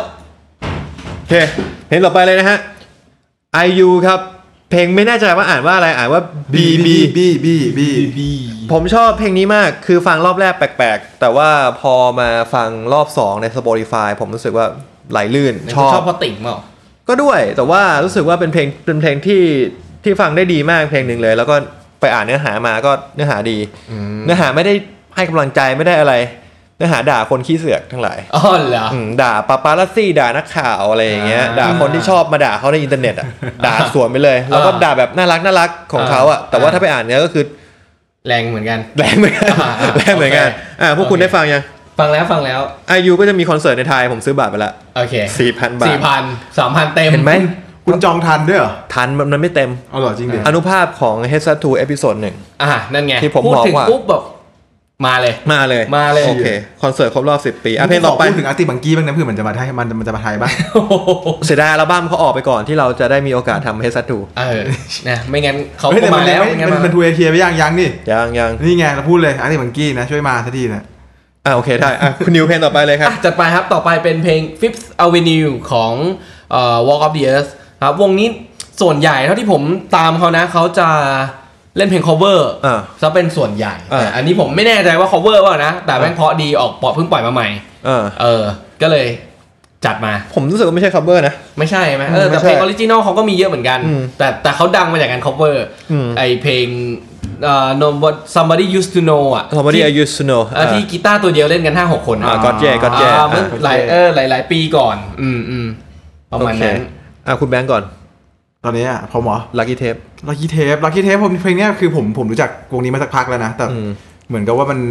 ไม่ตอนแรกก็ไม่ได้ไม่ได้อินเท่าไหร่แต่พอพอมันปล่อยตัวนี้ออกมาก็ผมชอบนะหมายถึงว่าจังหวะจากโคนมันมีความฟังกี้มีความเมโลดี้ อ่า สไตล์ญี่ปุ่นอะไรพวกเนี้ยเข้าไปมันก็เนื้อหาฟังไม่รู้เรื่องหรอกเพราะมันมีภาษาญี่ปุ่น อ่าภาษาญี่ปุ่นล้วนๆเลย เออเอาจริงๆผมชอบ Lucky Tape มากจากการแรนดอมไปเรื่อยๆ จาก People also like this โอเค เออไล่ไปเรื่อยๆ แล้วแบบ อ่า วงนี้แม่งฟังเพลงแรกโดนเลย ก็ตามตั้งแต่นั้นมา อือฮึ อ่ะเพลงต่อมาครับ ผมเลือกมาเองคือ under the sun ของ roosevelt Feel the sun นั่นมันยอนเดอะอาวี โอเค รูสเวลเป็นวงดิสโก้ อ่ะ ยุคสมัยใหม่นิดหนึ่ง อ่ะ จะเป็นเพลงแบบนิวเวฟซินป๊อปแล้วมีความดิสโก้อยู่ ซินป๊อปใช่ ซึ่งเป็นเพลงที่เหมาะมากในการเปิดแล้วเล่นวินนิ่งไป ด้วย เพลงเนี้ยใช่ ออฟิลมัน เพราะว่า ได้ เพลง น ผมรู้จักเขาจากเพลงประกอบฟีฟ่าแหละ อ๋อเหรอ เอ เอ้ย อ วงวงนี้ผมเพิ่งรู้จักจากจากจากคุณจากตั้นนะ จริง อ๋อ ๆ เหรอ แล้วพอ รู้สึกว่าไม่ได้ เดี๋ยวอยู่ในเพลย์ลิสต์ก็เลยเปิดฟังเออชอบ ลองงั้นเราต้องลองไปฟังรูสเวลของเพลงชื่อฟีเวอร์เป็นเพลงดังที่ประกอบฟีฟ่า FIFA อ๋ออ่ะ อ่าเพลงเพลงนี้ดีเพลงนี้ดี โอเค เพลงต่อไปอะไรครับคุณนิว อ่าเพลงต่อไปเป็นเพลงรักไม่พอครับจาก The Drive เดอะดรายที่โอตปราโมดขับรถ ไม่ใช่นะ The The Driver อ๋อขอบคุณ โอเคครับ เดอะดรายเป็นไง ผมไม่รู้จักวงเนี้ย ผมก็ไม่รู้จักเหมือนกัน อ้าวเฮียแล้วเราจะคุยอะไรกันต่อ เาจริงๆเยไม่ไม่ไม่รู้จักจริง ๆเออ ผมก็เลยเลือกเพลงนี้เข้ามาใส่ในหมวดเพลงอินดี้ของเราคือเพลงแบบอินดี้ประมาณหนึ่งของเรา อ่า เออเราไม่รู้จักนะครับ แต่ว่าเขาน่าจะเดบิวต์มาประมาณพักใหญ่แล้ว ประมาณปี 2 ปีแล้วนะ เท่าที่ผมไป Google ดูเนี่ย อืม ไอ้แบงค์ฟังยังเพลงนี้ ยังไม่ได้ฟัง ยังไม่ ไม่ได้ ได้ ฟั ฟั ง ง ผมฟังแล้วเป็นเพลงที่เพอแบบตีหัวเข้าบ้านอะ ยังไง วะยังไง อยู่ วะ เพราะว่า ยังไง คือ วะ กูแต่งเพ คื ล อมั ง นมีแพทเทิร์นของมัน กูแต่งเพลงนี้มา อ่า ดนตรีประมาณนี้ อ่า ถ้าเป็นวงที่แบบดังอยู่แล้วก็คือเพลงนี้ดังเปี้ยงขึ้นมาทันทีเลย อ่าอ่า แต่พอมันเป็นวงที่แบบไม่ค่อยดังไม่มีชื่อเสียงเงี้ย อ่า ก็อาจต้องใช้เวลานิดนึงแต่คือเป็นเพลงที่แบบใครฟังแบบเออเออเพอดีเออ เอ้ย เออเนื้อเพลงโด ผ น มชอบนะเพลงมันค่อยๆบิ้วมาเรื่อยๆ เออเออ ค่อยๆบิ้วบิ้ ก็ ว คือ บิ้วแล้วแบบมา ถือว่าถือว่าเขาทำได้ดีแหละ เออ ถือว่าเขาทำได้ดี มาหวนกัน แล้วก็อัดใช้ได้ด้วย ไม่ใช่แบบคุณภาพไก่กานะ เอออ่ะ โอ้ ต่อต่อ เพลงชื่อ Pink ของ The Flamingo เออ เพลงนี้อัดซาวโคตรดีเปิดมาแบบแคชชี่มากอะ เพลงนี้อัดที่ไหนรู้ป่ะ ที่ไหนครับ เพลง สตูบ้านมึงนี่กูต ไม่ บ ใช่ไม่ หัว ใช่ นะ เป็นสตูของวงที่มึงไม่ชอบ 1975 Big Me The Horizon ไม่ไม่เพลงนี้อัด ส ที่ มเกียรติ อัดที่สตูดิโอของคุณอูเดเยอร์ อ๋อ เพลงที่เราบอก แล้ว ว่า ซาวด์แบนๆเหมือนได้เยอะไหม มาสเตอร์ไม่ดีอะ ไม่ สาวดี ซาวดีมาก เอาเหรอ ซาวดีกว่าเดี๋ยวเยอะเลยกูพูดตรงไอ้เหี้ย เฮียอะไรวะเนี่ย ไม่แต่ว่าเด e y เยออัลบั้มใหม่เนี่ยเขามาสเตอร์ที่ห้องห้องสตูใหม่เขาแต่ว่าเขาไม่ได้มิกซ์เขาไม่ได้อัดไม่ได้อัดที่สตูเขาแต่เนี่ยทำตั้งแต่ต้นจนจบที่สตูของเด e y เยอ อ๋อ เดอะฟลาเมนโกเพลงนี้ก็ก็ดีแหละ หลังจากที่ผมรู้สึกเฟลเฟลเขาไปช่วงหนึ่งคือตอนตอนแรกผมมองว่าวงเนี้เป็นวงที่น่าจับตามองมาก อ่า ๆเออเพลงชื่อ เขาอยู่ค่ายอะไรวะ Spider Did ปะ What the Duck อ่า What the Duck อยู่ What the Duck อ่าอ่า ก็จะมี 2 เพลงแรกที่ดีจากนั้นผมก็รู้สึกว่าเขาแบบกราฟตกนิดหนึ่งมีเพลงนี้ สอเพลงแร ดี ก ขึ้นหน่ มั อย นมันล็อกมากนะแปลว่าเพลงอะไรวะ จำ เพลง ชื่อไม่ เพลง ได้ นี้อะท่อนแรกขึ้นมาแม่งแคชชี่เลย ผมชอบ อืม อืม โอเค ดนตรีก็ดี อ่ะ ต่อมาคุณแบงค์ครับ เอ่อหนอคุณนิวก่อนขอโทษ โอเค Great Destroyer ครับ จาก Donny Mac something นะครับ แมคคัสลิน อ่า Mac Caslin ทำไม นะครับ ทำไมทำไมกูไม่เห็นในตอนแรกเพลงที่เราเลือกวะ ผม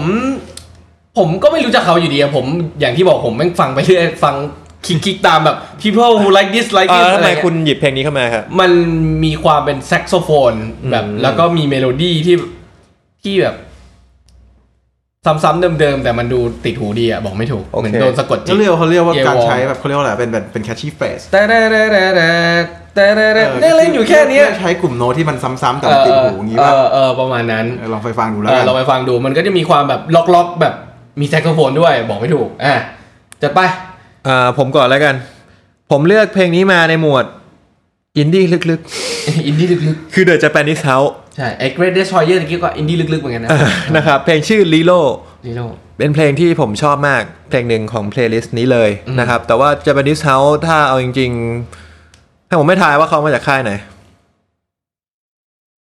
เป็นวงเมืองนอก แรดเรคคอร์ โนมาจาก Sony Dirty Hit ดูดิฮิตอ้าวเฮียค่ายเดี๋ยวดาทีนอีกดิ เออ สัตว์ แล้วก็เพลงแรกๆเขาก็ได้ 1975 มาช่วยโปรดิวซ์ให้ อ่าน นะครับ ซึ่งก็ถ้าใครไม่เคยฟังก็ไปลองฟัง Japanese House ดู Face Like Thunder I Saw You in a Dream อะไรเงี้ยดีมาก ผมเคยฟังตอนช่วงประมาณ 2 ปีที่แล้ว ผมไม่ค่อยชอบ แต่ผมไม่ได้ฟังเพลงนี้เดี๋ยวเราลองไปฟังดู เพลงนี้เพลินฟังเพลินผมรู้สึกนะอ่าเพลงสุดท้ายคุณแบงค์ปิดเลยครับ เพลงนี้เอ่อจากโฮเทลปาเช่ครับ เป็นวงโคตรอินดี้เลย การันตีอย่างยอดไลค์ประมาณ 800 กว่าไลค์นะ โอ้โห เพลงเป็น โอ้ยเย็นโดม เราต้องวัดกันระดับนี้นะ ยอมยอมยอมเฮ้ยแต่แต่ซาวก็ทำดีมากเลย ใช่ อบ คือ เ ไอไอวงเนี้ยมันมีเพลงใน Spotify แบบเป็นแบบ EP ประมาณ EP ชุดหนึ่งมั้ง ใน Facebook นี่ถ้าหากใครไปดูในเอ้ยูทูบก่อนยูทูบอะมีวิดีโอประมาณ 4-5หอัน แต่เพลงแม่งดีทุกเพลงเลยความรู้สึก เย้ ผมอะไปลองฟังดู ซาวก็สมัยใหม่ อารมณ์แบบ สิน ซินป๊อป ผมยังไม่ได้ฟังเลย เพลงเนี้ยฟังเมื่อกี้เปิดมันเปิดให้ฟังนิดนึง แต่ว่าดูแล้วเป็นอะไรที่ผมน่าชอบแน่นอนโอเค งั้นเราก็จบรีลิสเราเท่าเท่านี้ อ่า ผมให้คุณเลือกมาแล้วกันระหว่าง 11 เพลงเนี้ยคุณชอบเพลงไหนที่สุดคนละเพลง โอเชต you first My first กูเลือกกูเลือกใหม่ได้ปะ เลือกใหม่อะไร ไม่ได้อ่านใหม่เลยนะ ไม่อันนี้แหละ อ่าเลือกในเนี้ยมาเพลงหนึ่งเพลงไหนก็ได้อ่ะคุ กู ณแบงค์ กูชอบกูชอบเพลงที่กูเลือกอินดี้มาแหละไอเฮีย โฮเทลบาเช่ นี่ยแหละ โอเค อืมคือมันไม่ได้ปล่อยเพลงมาสองปีแล้วมั้ง แล้วปล่อยเพลงนี้มาก็ก็ถือว่าดีเลยอ่ะ ดีสำหรับกูอ่ะ อืม อืม โอเค ส่วนผม The Japanese House Lilo สูสีกับที่ผมชอบจะของ IU เลย แต่ผมเลือกเพลงนี้อืม เอ้ ผมยแต่ เลือก The Japanese House อืม ผมให้เพลงนะป่ะ ผมชอบ ผมชอบไอ้เรารู้สเปลของคุณมากเลย อันเดอร์ซัน เออเดอร์ซันอ่ะ ชอบ อ่าแล้วอ๋อ ก็สุแนวใกล้ๆกันนะอันเอ่อรูสเวลกับ ก็ไม่ ไอตัว เชิงนะ โฮเทลบาเช่ ไม่เชิงนะ ส่วนผมอะจริง ๆ แล้วอะตอนแรกอะผมเห็นคุณแบงค์เขาเลือกเพลงหนึ่งไปแล้ว ซึ่งผมชอบที่สุด ลักกี้เทปนะ เออลักกี้เทปก็คือเพลง lonely lonely ผมผมชอบที่สุดแล้ว แต่คุณแบงค์เขาแย่งผมเลือกไปแล้ว ผมก็เลยไปเลือกไอ้นี่แทนอ่า fifth avenue ไม่คือคือใครเลือกมาก็ได้คุณคุณก็ต้องเลือกว่าคุณชอบเพลงไหนที่สุด อ่าผมชอบ fifth avenue ไง ก็ชอบที่สุดอยู่ดีใช่ไหม อ่าโอเค อ่าโอเค โอเค งั้นทวนใหม่ อืม โฮเทลบาเช่ ดาวโทน ลิโลเดอะ a p a n e s e House ส่วนคุณนิวเป็น ปิ๊บอเมนิว โอ้เพลงลึกหมดเลยนะ มันก็ไม่ลึกหรอกคือจริงๆอ่ะเราต้องมองว่าลึกมันลึกที่แนวเพลงหรือมันลึกที่ตัวศิลปินเว้ย เออเออ เอออย่างอย่างโฮเทลไวเช่เนี่ยมันไม่ดัง เออ แต่เพลงมันก็ไม่ได้ลึกเพลงมันก็เป็นเพลงป๊อป อย่าง Walk of the Earth ดังนะ ดังมากด้วยนะ แต่เพลงเขาก็ไม่ได้ลึกอะไร เอ อเพลง ส่วน ไม่ได้ลึก ส่วนจะเป็นนิทาวลึกไหม กูว่าลึก ลึก กูว่าลึกทั้งวงและเพลงไอ้เหี้ ลึ ย กครับลึกพูดกันตรง อ่าโอเค เดี๋ยวอันนี้ก็จะเข้าไปเข้าอาร์เรที่เราจะมาจัดพวก playlist of the year ของเรา ครับ นะ ผม โอเค ๆ อ่ะ มาร์กไว้ก่อนว่า วันนี้เราอัดกัน วันที่อะไรวะ คืวันที่ 12 ตุลาคมจนะครับ ริง ๆ เราอัดมาตั้งแต่วันที่ 11 เอ้ย อ่ะ วันนี้วันที่ 13นี่หว่า ใช่ครับ เราอัด 12 ครับ ตอนนี้เวลาแห่งโลกจริงก็คือตีหนึ่งห้า 55 สิบห้า ก็ต้องมาลุ้นกันนะครับ ว่าคุณนิวขับรถกลับบ้านจะเจอด่านหรือหรือเปล่า ไม่เจอหรอกครับ เจอก็ไม่เป็นไรมันหมดแล้วแหละ อ่า กินหมด เหี้ยตีสองไอ้สัตว์ หมายถึงหมายถึงเยี่ยวออกหมดแล้วไงเอออ อ่าโอเค วันนี้เราก็จะขอลาไปเท่านี้ แต่ว่าอย่าลืมไป subscribe ของพอดแคสต์ของเรานะครับ ที่ Room 508 Podcast นะครับ คือจะไป subscribe ที่ไหนก็ได้ SoundCloud ก็ได้นะครับ ครับ SoundCloud ก็จะเป็นหลัก แต่ว่า หรือ ถ้า Google Podcast ก็ใช้ง่ายนะ ใช่ Google Podcast ก็ได้ก็มี อ่าร รายการเราแล้ ห ว รือ Castbox อืม อืมเป็นแอป Podcast นะครับ ครับ ได้หมดได้หมดนะครับ หรือใครใช้ iPhone ไป subscribe ที่ Apple Podcast ใน iTunes ก็ได้ มันเขียนว่า Podcast เฉยๆสี แอปเปิ ม่ว ล ง พอดแคสต์ในไอจูนี่เราเราโชว์ด้วยเหรอ มี เรามีรายการเราแล้ว มี จริงเหรอ มี เออ ตั้งแต่แรกเลย ใช่ โอ้โห ครับผมไม่รู้เหรอ่ะ ไม่รู้ สอบตกให้ให้เอาแม่งออกเอาแม่งอ โอ อก เค เหี้ย แม่ง แต่ ไม่รู้ พีนี้พีนี้กูกูแบงค์มากเลย เออแบงค์เหมือนกันแบงค์เหมือนกันมันลึกมันลึกเอาจริงมันลึกเพราะว่าแบบพูดถึงเรื่องแอมเอิมอะไรอะผมไม่ได้เล่นกีตาร์ผมก็ไม่ค่อยรู้จักอะไรอย่างเงี้ยอ่าพูดถึงแฉเออพีเจียนอะไรอย่างเงี้ยโอ้โอ้โอ้โอ้รู้จัก ซีเจียนไอ้สัตว์ ซีเจียนซี พีเจียนนกพิราบ ช้อนเนี่ย ซีกูงี้ไหม ซีกู อ่ะโอเค วันนี้ก็ตีสองแล้ว ครับผม กลับบ้านเดี๋ยวฮะไอ้ คือ สัตว์ คือที่เล่นคู่เนี่ยไม่ใช่อะไร คือเขาจะปิดไอ้ จะ ร้าน ปิด ขายกา ร้าน แฟ แล้ว เนี่ย เออผมอัดอยู่ในอาเกฮะคาเฟ่นะคะ ใครอยากมามาได้ ครับผม โอเค วันนี้ก็ขอลาไปก่อน แบบรีบๆ แบบรีบๆ โอเค อย่าลืมไปกดไลค์และกด follow brownstone page ครับ บน Facebook อย่าลืมฟังแคสตู EP 6กันนะครับ ฟังมาขนาดนี้มันคงได้ฟังแล้วล่ะ เออ โอ โอ เค เคจบบายบ๊ายบา โอย เคสวัสดีครับ สวัสดีครับ Essas